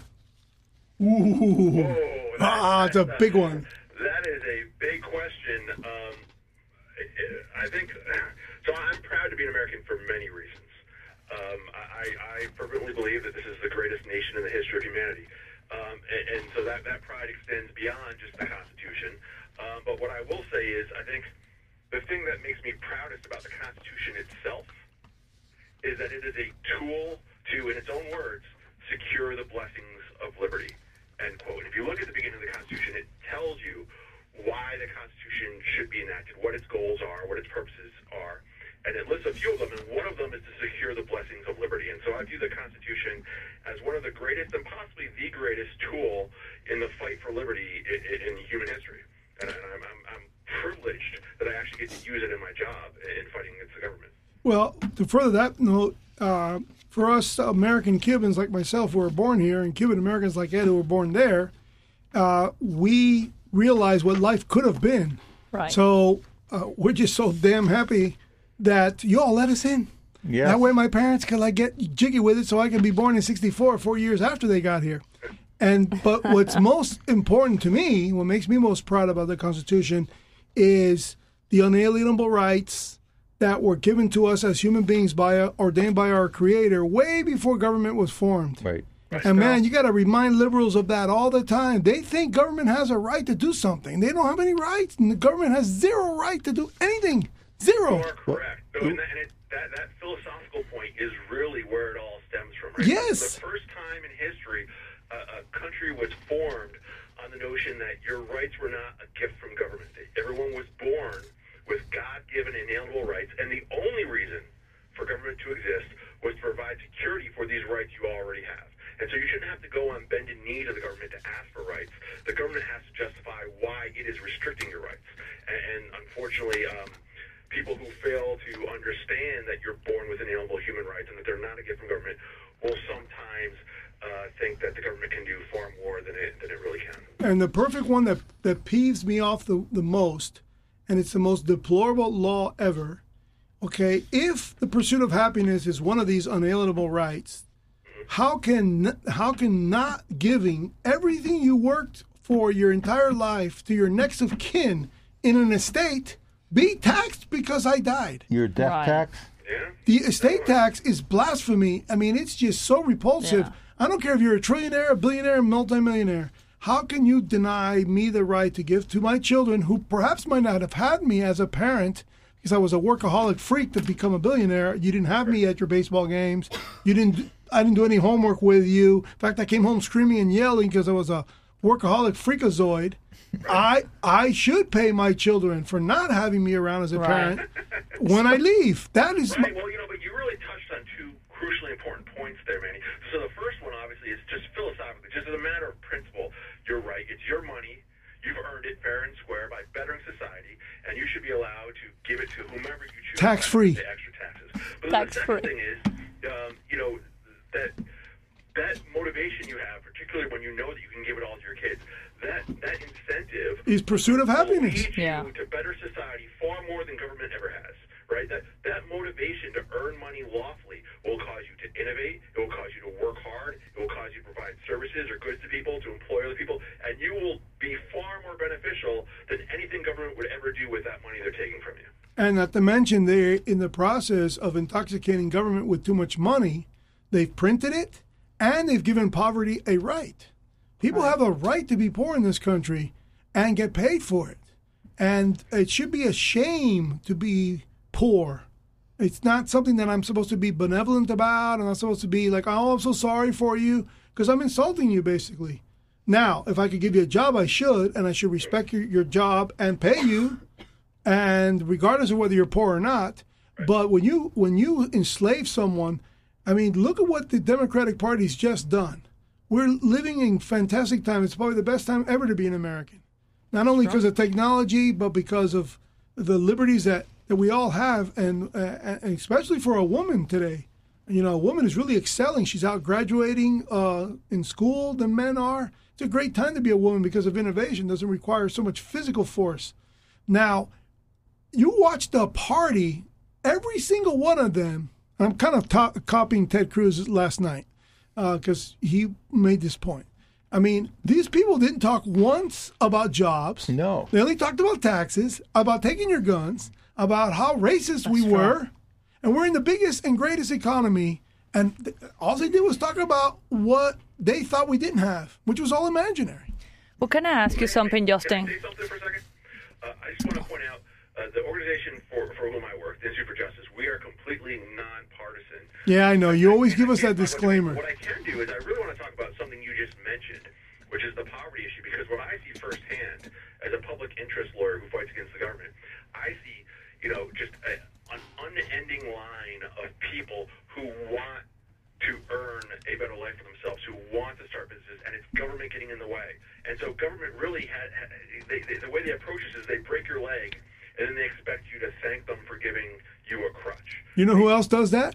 Fidel Castro. Well, he's government. Exactly. And Yeah. so, you know, you, you, uh, the whole idea of welfare and government handouts and, and, and, and payment support, that's outside of my area of expertise. But what is in my area of expertise is that so many people who come to this country, or who are just are, are poor, you know, born in disadvantaged communities in this country, will desperately work, you know, their butts off to better themselves, to build a better life for their families, if the government will just get out of the way.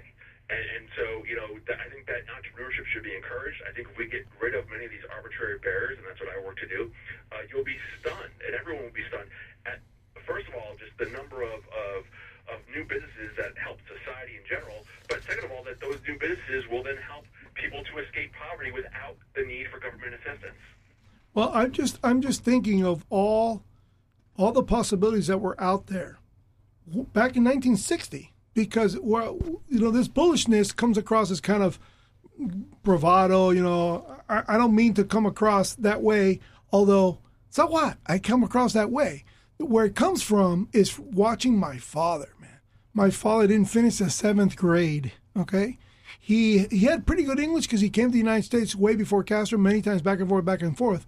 But he was still 19 when he got here, and he already had a child. And my mom was the first cougar. She was five years older than my dad. Okay, First. and my father only in America would always say, and I'm going to say this in Spanish because I have to repeat what he said. Gracias a Fidel. Thank God for Fidel Castro because I would have never gotten off my ass if it wasn't for the fact that I was pushed out of Cuba and thrown into the shark infested waters of pure, unadulterated capitalism, which was the United States. And he left me a considerable fortune, me and my brothers. And he saved and saved and saved and saved and saved. And because of that, Blink Radio is in a building he built. There you go. How about That's that? great. You wanna That's a a good question? story. Saved and saved, and he should be uh, congratulated for that. That's a wonderful thing. But also, he was able to acquire that money to save. Oh, guess what? Donald Trump made us tax free. Particularly because of economic liberty, that you know the, the ability to choose your path, choose what occupation you want to pursue, choose to, to start a business if you want to. Uh, I, I don't know, how, you know, what your dad did for a living, but he Produce. had freedom to, to pursue it. He was a pro, he was a produce wholesaler, the hardest business to make a living in, where everything you buy is rotting. Well, yeah, it's hard. But, but he had the freedom to do it, and he knew that if he worked hard, he could build a better life for his family. That's Not only that, but look how pure the produce business is. That it's a handshake of someone you've never met. Okay, and you're handshaking over a telex because we're talking the 60s and 70s. You're handshaking with a farmer who's sending you lots of corn, tomatoes, apples, not knowing who you are, just based on how you paid last time he sent you stuff. That's good. and they, actually. and they, they would show up in the warehouse. And of course, my father started off with a pickup truck, torn out the back seat, small boxes, you know. And uh, I can send you the story digitally. I wrote it when uh, he, pretty good at it, uh, the, two hours after he died. So I, I wrote a story that pretty much says it all. But man, this is a guy who not only did he make it, that's why I don't want to hear about poverty being a right. I'm sorry, get off your butt, you know. He not only did that, but served in the Reagan administration. right. You know, it's one of these things here that even Reagan looked at him and said, I want you in my administration. I love your English. Yeah, there was broken. English. But let me ask you something. You guys spoke about a lot of things, but you guys haven't touched yet the initial thing uh, about the Constitution is life, liberty, and pursuit of happiness, correct? Mm-hmm. When you say life, we're forgetting about life is abortion, Absolutely. the bill, how the bill passes, and we're completely going against our our Yeah. Constitution. So who's enforcing these laws? Because obviously Guess what? some things are going For through the longest for the longest time, the only way to pass it the way they did was to dispute what life was. And that's science, right? And now the obvious was always obvious, but now there's indisputable evidence that the child feels pain after the spine is developed Yep. 12 weeks. Right. In 12 weeks, they feel pain and they start spinning inside, Absolutely. fighting fighting the, the tools, you know, that's trying to Right. demise them. So right now is the moment where is a moment of truth. Will Trump lose the Senate and the House because of abortion? Because we freaked out. I know. I know you can't say anything. I know that you're nonpartisan. Bipartisan. bi- But you know why? you can stay quiet, but to, uh, the left knew that their only battle right now is that one because they know that women might choose between their legs over politics. So that's a big thing, especially with a non-political voter, uh, as many women might be. We don't know that it's being tested in this election in 2020. The left went overboard with abortions up until nine months, which is murder, obvious Absolutely. fratricide. What do we do? Like a bunch of freaks that we are, overzealous freaks on virtues, we went for abortion bans in several states. Mm-hmm. Okay, so now what is it? do the American people are repulsed by our overreaction or are they repulsed by the nine months fratricide?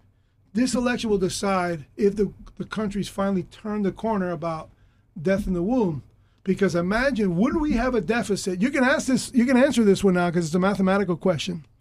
Would we have a budget deficit today if 50 more 54 million people weren't aborted over the course of these years since the 70s and those offsprings of those 54 million paying taxes?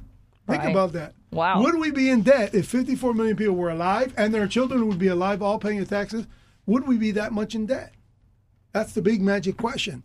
And that's kind of like the sin of omission of like discussing stuff. You know, today today I read, I don't know when it happened because I didn't I saw it in a thumbnail, but t- today an, an abortionist died in his home in, in his house of Illinois and No, they found 25 South Bend, Indiana, where on, Miles. Mayor Pete Buttigieg Yeah, is okay. mayor. So you jumped the gun on me again. Yes. Okay. I God bless you because I sent it to you this morning, right? No. Okay.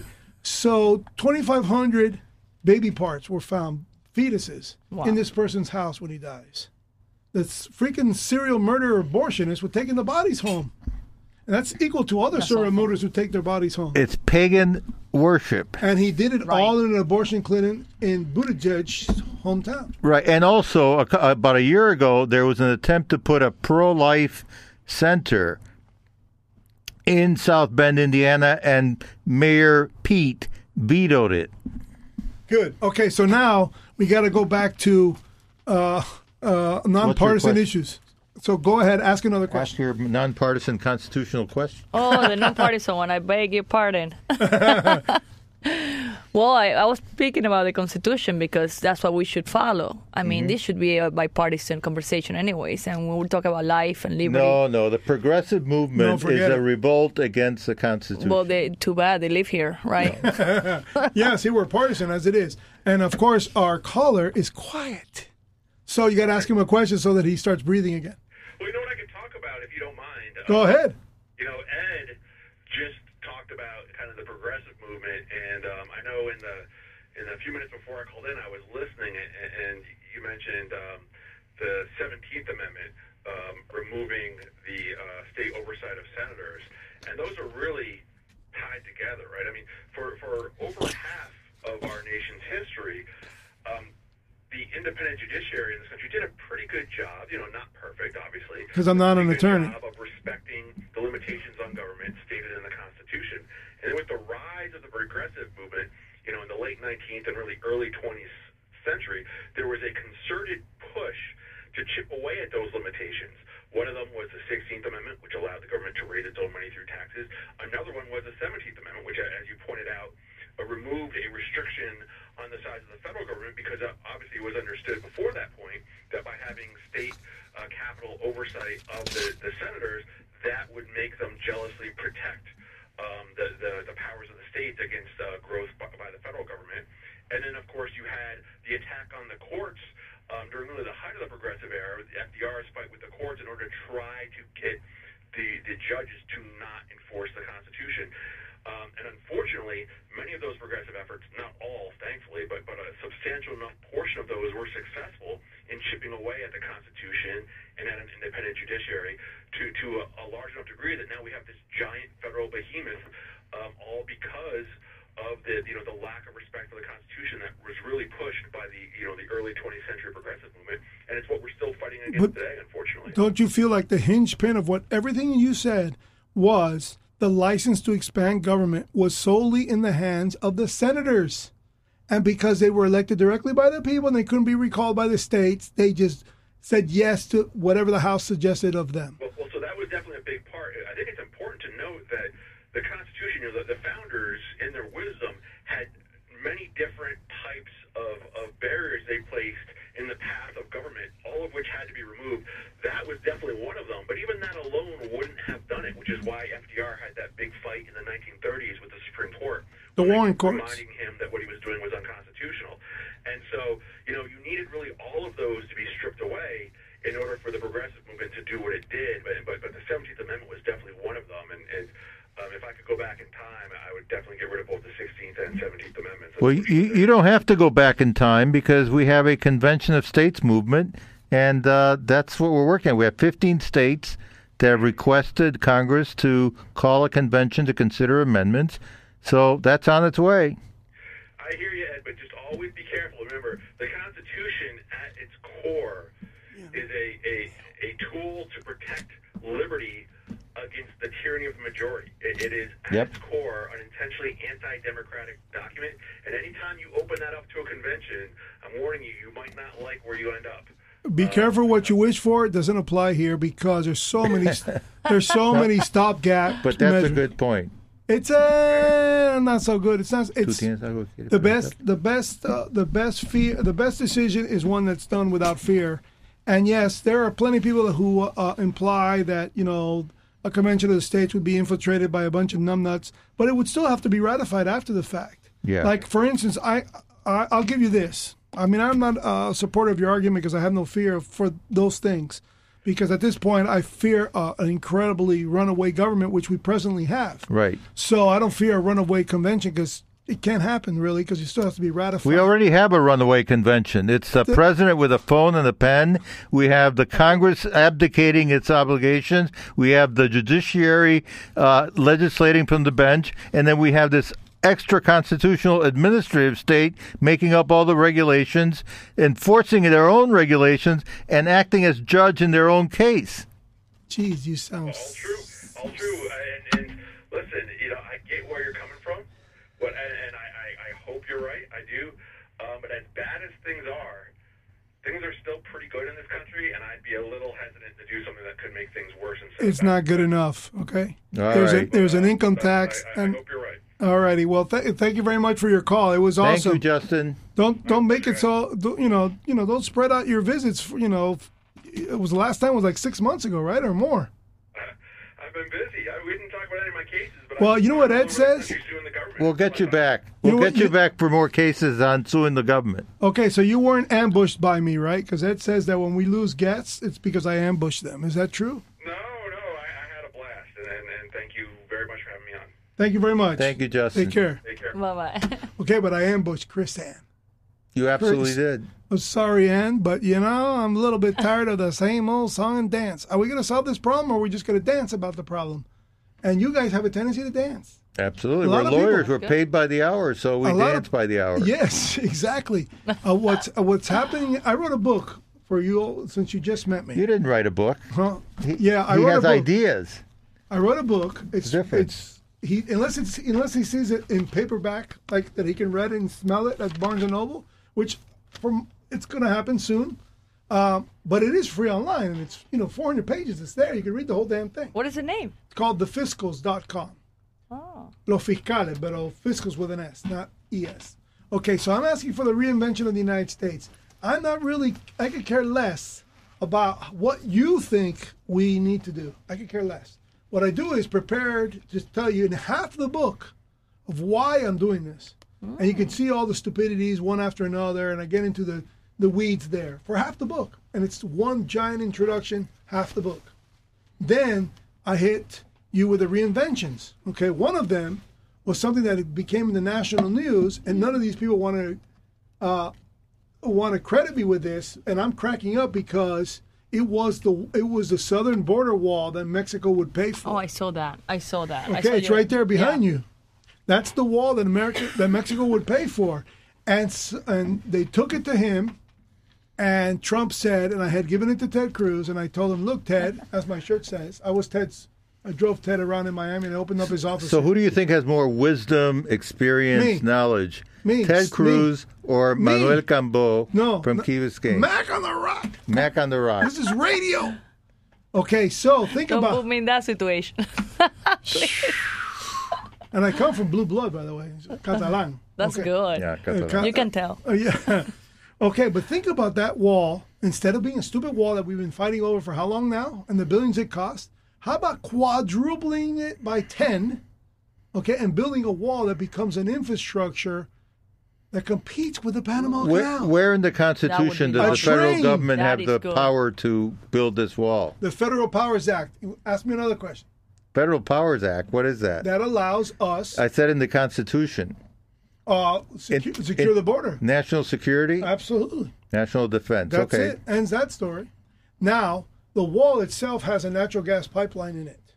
Now it applies the Federal Powers Act of 1960s that allows you to trespass Indian reservations because it's gas, it's utility. Okay. Eminent Right. domain. Yeah, that's fine. Yeah. Okay. Okay. And then Mexico will pay for it. Why? Because the train doesn't have people in it. It has cargo in it. And it drops off cargo. So now cargo becomes the major employer, not the drug gang. Okay. So the train drops off cargo on both sides of the border. So the cities are created wherever the train lowers itself from 50 feet down to ground level to unload. So now you're securing just the entry areas because you ain't jumping over this thing. Just think of a giant Y with a train centered in it. Right. natural gas powering it.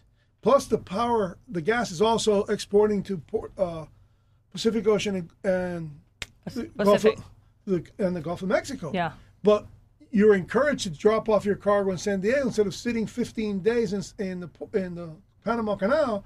You come to the United States, you drop it off in San Diego, rush in 10 hours to the other side of the country and pick it up again in, in Gulf of Mexico. And all those days, oh, 14 days in the canal, you're now making up going through the Gulf back to Europe.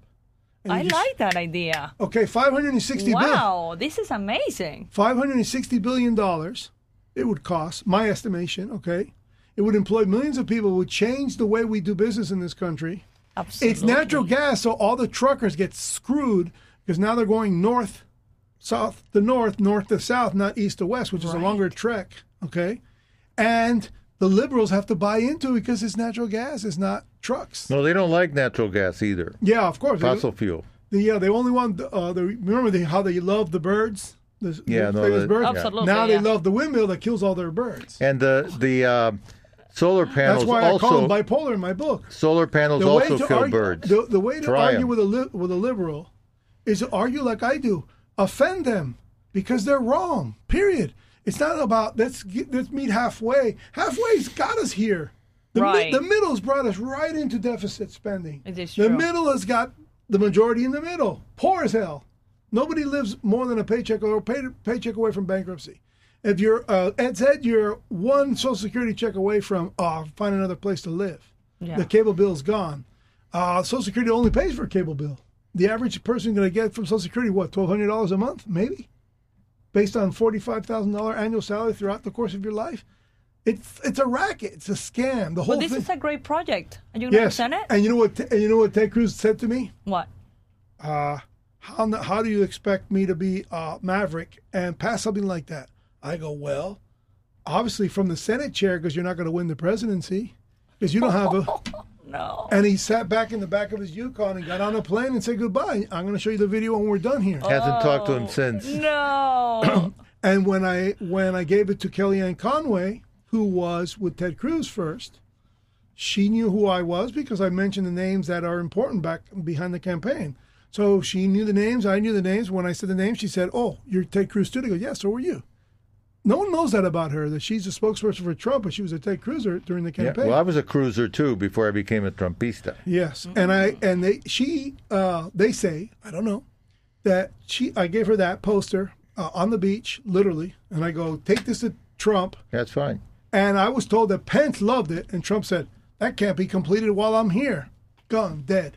Right there. no way. I don't believe that. I really don't believe it. That's the story. But he did repeat it in the campaign. Mexico will pay for it. That's the only thing that Mexico can pay for. And I was so excited. I don't think it was presented to him. He he will love that. Okay, well, take it to him. The it to me, Venezuelan. Take it to him. Yes, take it to him. and say, and I have, and I have all these other reinventions in the book. That's just one chapter. That's Yeah, the book good. is coming. That is nice. no, the, the book is not coming Oh no. online. It's alive. It's alive It- online. but it's it's it's a living book because Face it's it. changing all Why the don't you just admit that you don't have internet at home and you can't read the book? Go Oh, ahead. yeah. Okay. Yes. Or Katrina doesn't allow you to watch the. I don't mind. I don't mind. But let me. Okay. So But let you me. can read the book. You should do Audible. Today is uh, like that. Well, once it's yeah, you should read. We want to have the uh, the audible book. You're right, the audio book. You what, once you finish the book, you should The book is read finished. It. Read it, then you should read it. What then we delayed can the, what listen delayed while the we're book, driving. The book was written in 2012, 13, way before Trump even ran for president. That wall's been in my head since 13 or 14. That's Okay, wonderful. uh, I didn't, you know, didn't even know Trump was alive. Um, But what delayed the book was a lawsuit that I was participating at the federal level for the school thing I did, and I wanted to include in the book the results of it. I had to wait for the to see if the federal if it went through one level of federal court system, and I got slammed in the second level. We lost, and I, now I can honestly say we lost because everybody's on the take in this town, and it's the saddest thing. And it was would have been No, a, you had a bad case. Huh? You had a weak case in the federal court because the superintendent is authorized to do what he did, unfortunately. Yes, he was authorized to screw two principals because they were employees of his, and I was the lead witness. Yep. Instead of being the protagonist, because I lost my freedom of speech as they did, but I should have taken on the case and Yeah, they should but have they were testified to me. employees, so they didn't have any. Right. Yeah. So I waited for that to play out, and I have this one year to file this. This is the last year I can file my civil rights case, and it's very possible that I do it if David Bossie and his boys take on my case. Because to take it to the Supreme Court, you got to have Yeah. a half a million dollars easily. So I'm willing to go there because the judge, in my case, acknowledged the abuse, my abuse, and it was uh, Obama's first black gay federal judge. Even he acknowledged it. How poetic is that? He so there you go. You have a case. Yeah, and he acknowledges on page six and seven of the Never King Cooper So case. you so you're saying you have a civil rights claim against the Dade County Public Schools. yes, that illegal immigrant named Superintendent. That's good. I, I wish you the best. Yeah. Now that was the delay in printing the book. So now that that's been resolved, we've lost officially. Uh, we are now going through the process of fixing my typos, which is Eh. what an editor does. Yep. So did you find typos online? No, no, I didn't 'cause he, find any he hasn't even gone online. See, this is a guy who's a co-host of my show. he sounds like a you know quicksand conservative, not concrete conservative, because he just won't read. He just won't read. He's not a man of ideas. He's a, I a speed man. read. Huh? I speed read. You speed read. I speed read it. He Yeah. reads by the hour only, unless he can touch a little button under the table like attorneys do. They start reading, they press the button because they're going to clock you and bill you. He won't read, and I won't pay him to read. Absolutely not. And ironically, the person who's editing my book is an attorney. Oh, oh, oh. Top Hey, secret. He's waiting on the line. my God. Okay, so my special guest, is there anything else would you like to say other than would you like me to hear a rant of what I did in 2000? Uh, 2000? Ranting, screaming, and yelling at Venezuelans in this freaking town of mine from the bottom of my hardware store because we own the hardware store below here. And I'm sitting there screaming at you people from the register, willing to lose you as customers. Oye, come bola, tú no ves que Chávez es un comunista. Oh, and yeah. they would say to my face, and I'm telling you with all honesty and with great shame for you, for all of all of you. Ustedes son unos exagerados que ven los comunistas detrás de cada árbol, árbol. And yo digo, Mongo es detrás de Yeah. todos los bosques. No, Th- no, no. they're no. everywhere. Who told you that? My all of them, over and over again, over and over again. And it started in 99, but I didn't have an opinion in 99 because I go, oh, we heard that. No, but We said it right from the get-go. was Oh, my. God. Ch- Chavez was in the coup in February of uh, '92. Just like Moncada. So we already knew he was a commie. Yeah. Yeah. Well, he didn't fool everybody. A lot of people he fooled. But it's true. I Uh, what percent? 80 20? And he didn't fool? no around, you know, from the people I know, most people knew. And the only thing to solve the problem there is that once he made the mistake, which was uh, attacking El Palacio, you had an obligation to kill him. Yeah, in 2002 Because people there died- was because people a died. coup I, against I him. agree. People And- died and- in, the, in an attack. Absolutely. and He they had to be didn't. They, that's Mira, when they they should have execute Fidel. terminated him. They Huh? should have killed him Right From there. the- right there. in 2002. And we were screaming at the top of our April. lungs. And uh, what was the gentleman's name who uh, did the coup? And um, eh, un millonario que ahora está viviendo aquí en Kendall. Él andaba aquí en Key Biscayne. El que, el que le agarró a Chávez y lo puso, lo puso en una base somewhere. Y Bush la caga. Yeah, is no. the one who said, ah, Yeah, Bush screwed up. he and screwed up big time. Carter also, And when the guys- election, he you guys certified. also made the mistake of asking the United States. What the hell are you asking for them well, for? because they sent Carter. No, no, well, that was after. That that's- was after. well, they sent the wrong No, people but in there. April of 02, there was a coup. Yeah. They had him in prison. ¿Cómo se llamaba They el should have chamaco que killed lo him hizo? there. No, they should have hung him from the helicopter in Caracas and Calzoncillo there so you guys would all see him hanging upside down. Gosh, Um, yeah. Yeah, and if you don't look at the result, Yeah, you have to do it. you just. Uh, I mean, we we went through all that. I mean, not we, he, or did, not even you. No, he was born here. No, no, I wasn't. was. Oh yeah, he came after. Yeah, I was nine years old. that's correct. Yeah, so you know he. he But you know what? This is happening here in the United States too. You you know what's happening here. People don't believe it. You guys are exaggerating. This is not gonna happen here. So people No, don't I agree. believe it It's the until they same. believe it. Well, Look the- at uh, Andrew Gillum. If he had been Right. elected, he was a total socialist, and that he lost by what forty thousand votes. That would have been a real I mess think it was for less. Florida. I think, I think it was Yeah, less. I think that it was was 20, huge. 25, 26. that would that would have been a big big mess for Florida and for the U.S. We're very close, so we're not too far. Well, the the, the, the, the the difficulty with the United States um, falling into that kind of mayhem is something that we don't really talk about all the time, but we should. What's different between um, all the countries in Latin America and the United States is we are really armed. Yes, The American people are sickly armed. right. 480 million weapons in private hands. I have a shotgun. Not very good at shooting it. Yeah. but I know. A- And and the American people that's good. I like that. That's the American a good people thing. are are more than happy. And there's um, lo- lots of millions of people who practice. They smell gunpowder once or twice a month. I mean, we smell it. You know what I mean? It's not real John Wayne's out there, and they're willing to die if you knock on the door and ask them for their gun. They'll go to. They're going to yeah, go that's out. not going to happen. I, You can- I you think Yeah, yeah. but you don't want to get to that level, No, right? well- no, we don't But not want just to in get to that case- level. It's not, it's not true. The minute you say that, the government thinks they can go. You have to let them know we're willing to get to that level. yeah. Oh, we're, of course we're willing. We say- they we say it all hope the time. not. Look what happened uh, in uh, Nevada. Remember the the cat, a cattle rancher Yeah. for so many years was his cattle was doing the government a favor, eating the grass in a in a in a in a park. Some idiot came and another idiot, another idiot, Well- out of jealousy, said, "No, we- you have to pay us rent on all those acres." I go, my father and my grandfather were eating on that farm before this was a state. Okay, Wow, yeah. so don't tell me I got to all of a sudden start paying because you guys passed a law. But that's an example of the administrative state. All these regulatory bureaucrats, you know, Well, they came to take his cows. Yeah. they took. I think. Uh, I think they took a hundred or a thousand cows. His neighbors came and co- uh, with on their horses and their guns, and they unleashed a barrage of bullets on top of the Hummer that he had to make a. U- And what happened to that case? I heard it, but Two, two of them were killed. Later, they went down and took the park ranger station. They held it under siege. Now they're holding the whole federal park under siege, and the federal government connived them into giving up their weapons. yeah. So they kind of agreed. They never gave up the women. They drove off, okay. and there they went and took them out. Wow. To send a message to all of us that if you stand up against us, we'll eventually take you. But what does that tell the rest of the people? Oh, we don't we don't give them up next yeah, time. Yeah, you don't give them up. Hell no. never give them up. Wow. So as soon as what's really unfortunate about in the case of Venezuela and, and, and Cuba, in Cuba it was proximity, and Cuba was the stupidity of uh, Barack Obama of his time, John F. Kennedy. So you had a lot of Yeah. stupid, stupid people, but the, the Cuban people were pretty stupid themselves.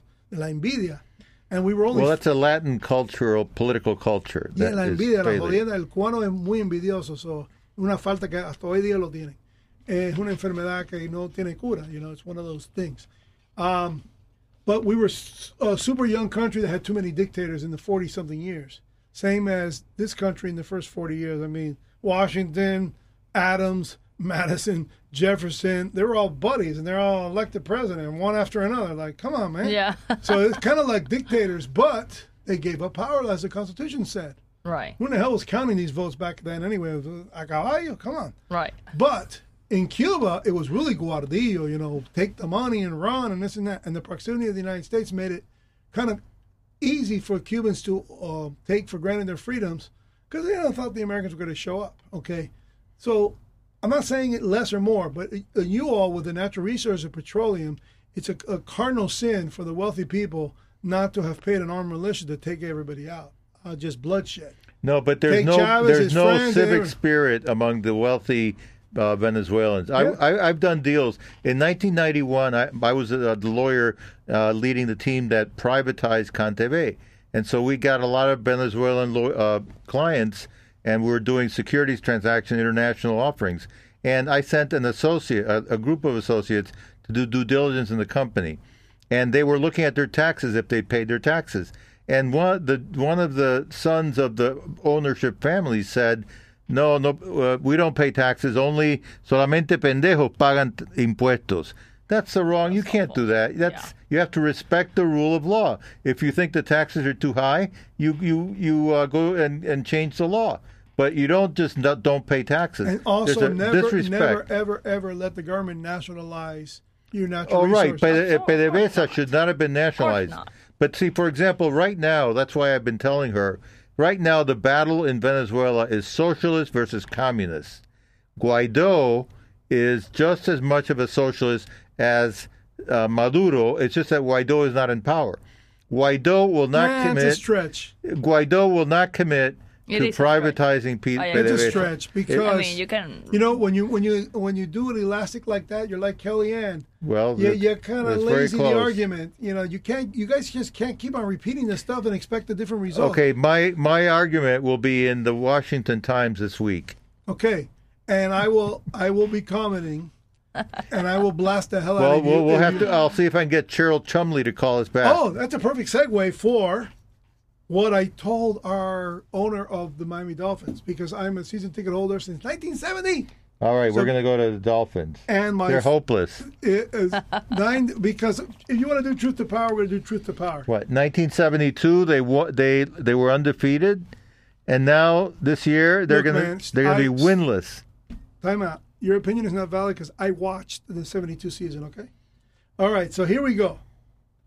Um, I got to get my glasses. And I'm just really upset.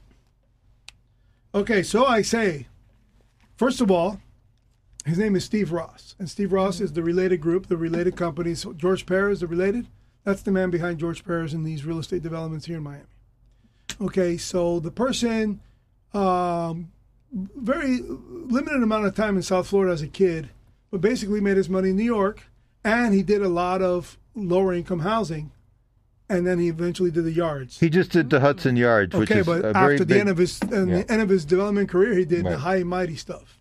Like Trump, his father did the low income stuff, Right. and he told his dad, "Dad, give me a loan and let's go prime time." And then Trump did the lavish stuff, but Dad had done the low income stuff. Well, Steve Ross is that kind of person. Oh. So I say to him, after all these years of being a season ticket holder, and I'm really pissed off because he sucks. Okay, dear Steve Ross, first you bring a New York Jet general manager. New York Jets are the team we hate the most. Yeah. And then you fire him after the obvious because everybody knows that anybody from that organization sucks. Then you deny me the right to renew my season tickets. Mm. Like so many other season ticket holders between the 30 yard lines, you sacrificed us all to create something called the 72 Club without having to pay 15 times what we were paying from $100 to $1,500 a game. So I could not renew. Then you bring in a bunch of Patriot coaches and they tank the team. Oh gosh. We've been rebuilding, Mr. Ross, since 1984. Changing the wallpaper on the Hard Up Stadium does not hide the fact that you're an awful team owner and you have not hired a decent coach since you've owned this team.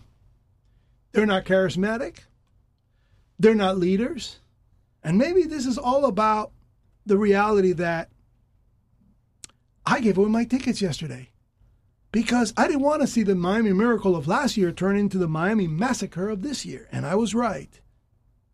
So, if we only win one game and we don't win the second game, I will not renew my tickets. That was a family heirloom since 1970. And by the way, when Joe Robbie owned the team, my family fed the team from 1970 to 1984 as a produce wholesaler, and we gave you the best we had and the best we can find. You have not done so. I want a divorce. I'm taking a knee. Ooh. And then I and then I do a video without any sound. Good for you. and do a little video here that you can see with no sound. Rest in peace. Go to hell. Oh my god, that's so good. So with that, I will end this show. 43 to nothing. Yeah. Good for you, man. A I'm hundred- proud of you. Freaking 102, and we scored 10 in the last two games. It's awful. That is the most disgusting just, thing I've ever just the seen. in- beginning, you know. You're going to go 0 and 16. And yes, then I will not renew, and I'll just give up Absolute- that liking is so football. sad. I will stop watching TV. I just uh, my sons are already telling me uh, who I kept these tickets for. He's 27 years old, and he said to me yesterday, "I have a guess what? My son's an attorney." I want to divorce. By the way, full confession: my son's an attorney, so Oh. I can criticize attorneys because you know. All right. So he said, "Look, I have a trial this week, and I, I, I, I need this Sunday to prepare." I go, "You just don't want to see the massacre." And he goes, "I didn't say that. I said I had a trial this week." Classic attorney. I go, "You can't charge me by the hour," and he didn't go. Can you believe it? I said to myself, "What the hell am I keeping these tickets for?"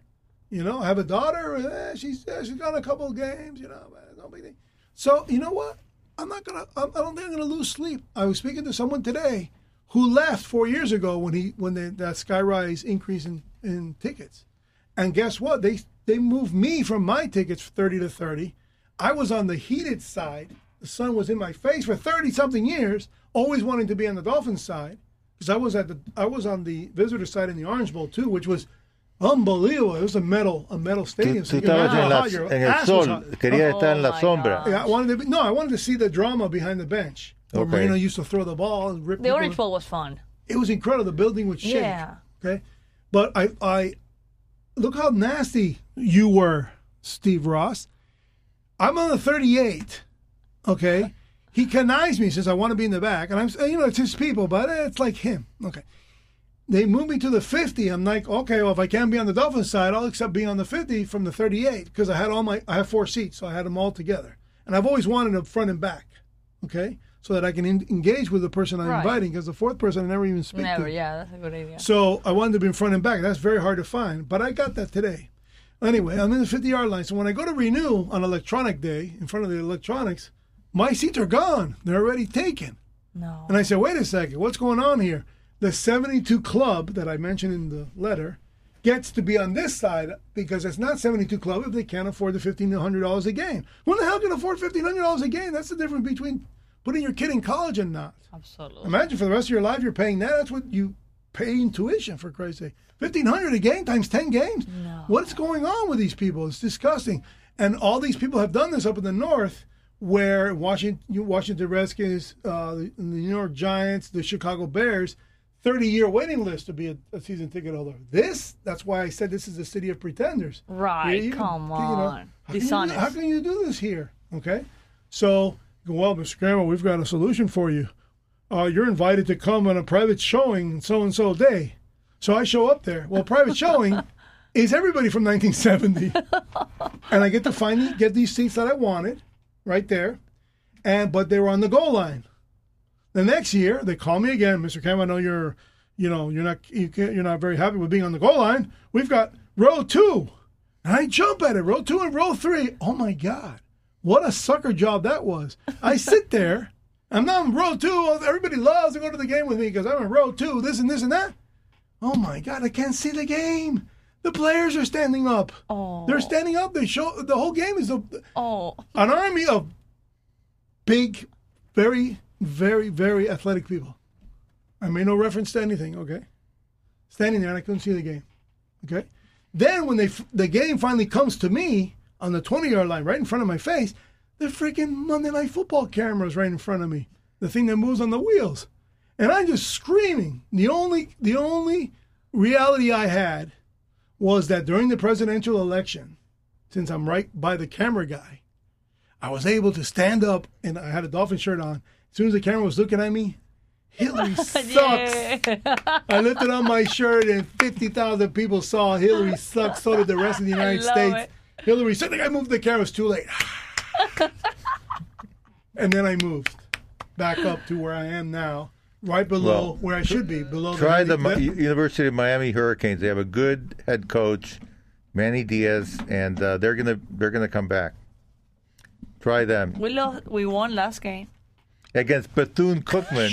Okay, I didn't want you to tell me that. Ladies part. and gentlemen, that's the end of my rant. And this is the concrete conservative. You can't get more conservative than that. I'm even a conservative season ticket holder. And Steve Ross, by the way, is a Democrat who happens to like Trump, but he's still a Democrat. He held a fundraiser for the Trumpster.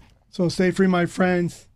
We'll be back in a moment. Uh, I think we're going to be listening to you two because, you know, I got some pride. Stay free. If you like our programming on WSQF 94.5 in Key Biscayne, you can also hear us very far away nationwide, WSQFradio.com. And if you like our audio files and our subject matter, subscribe to YouTube Mac on the Rock Rampage. Take care and stay free.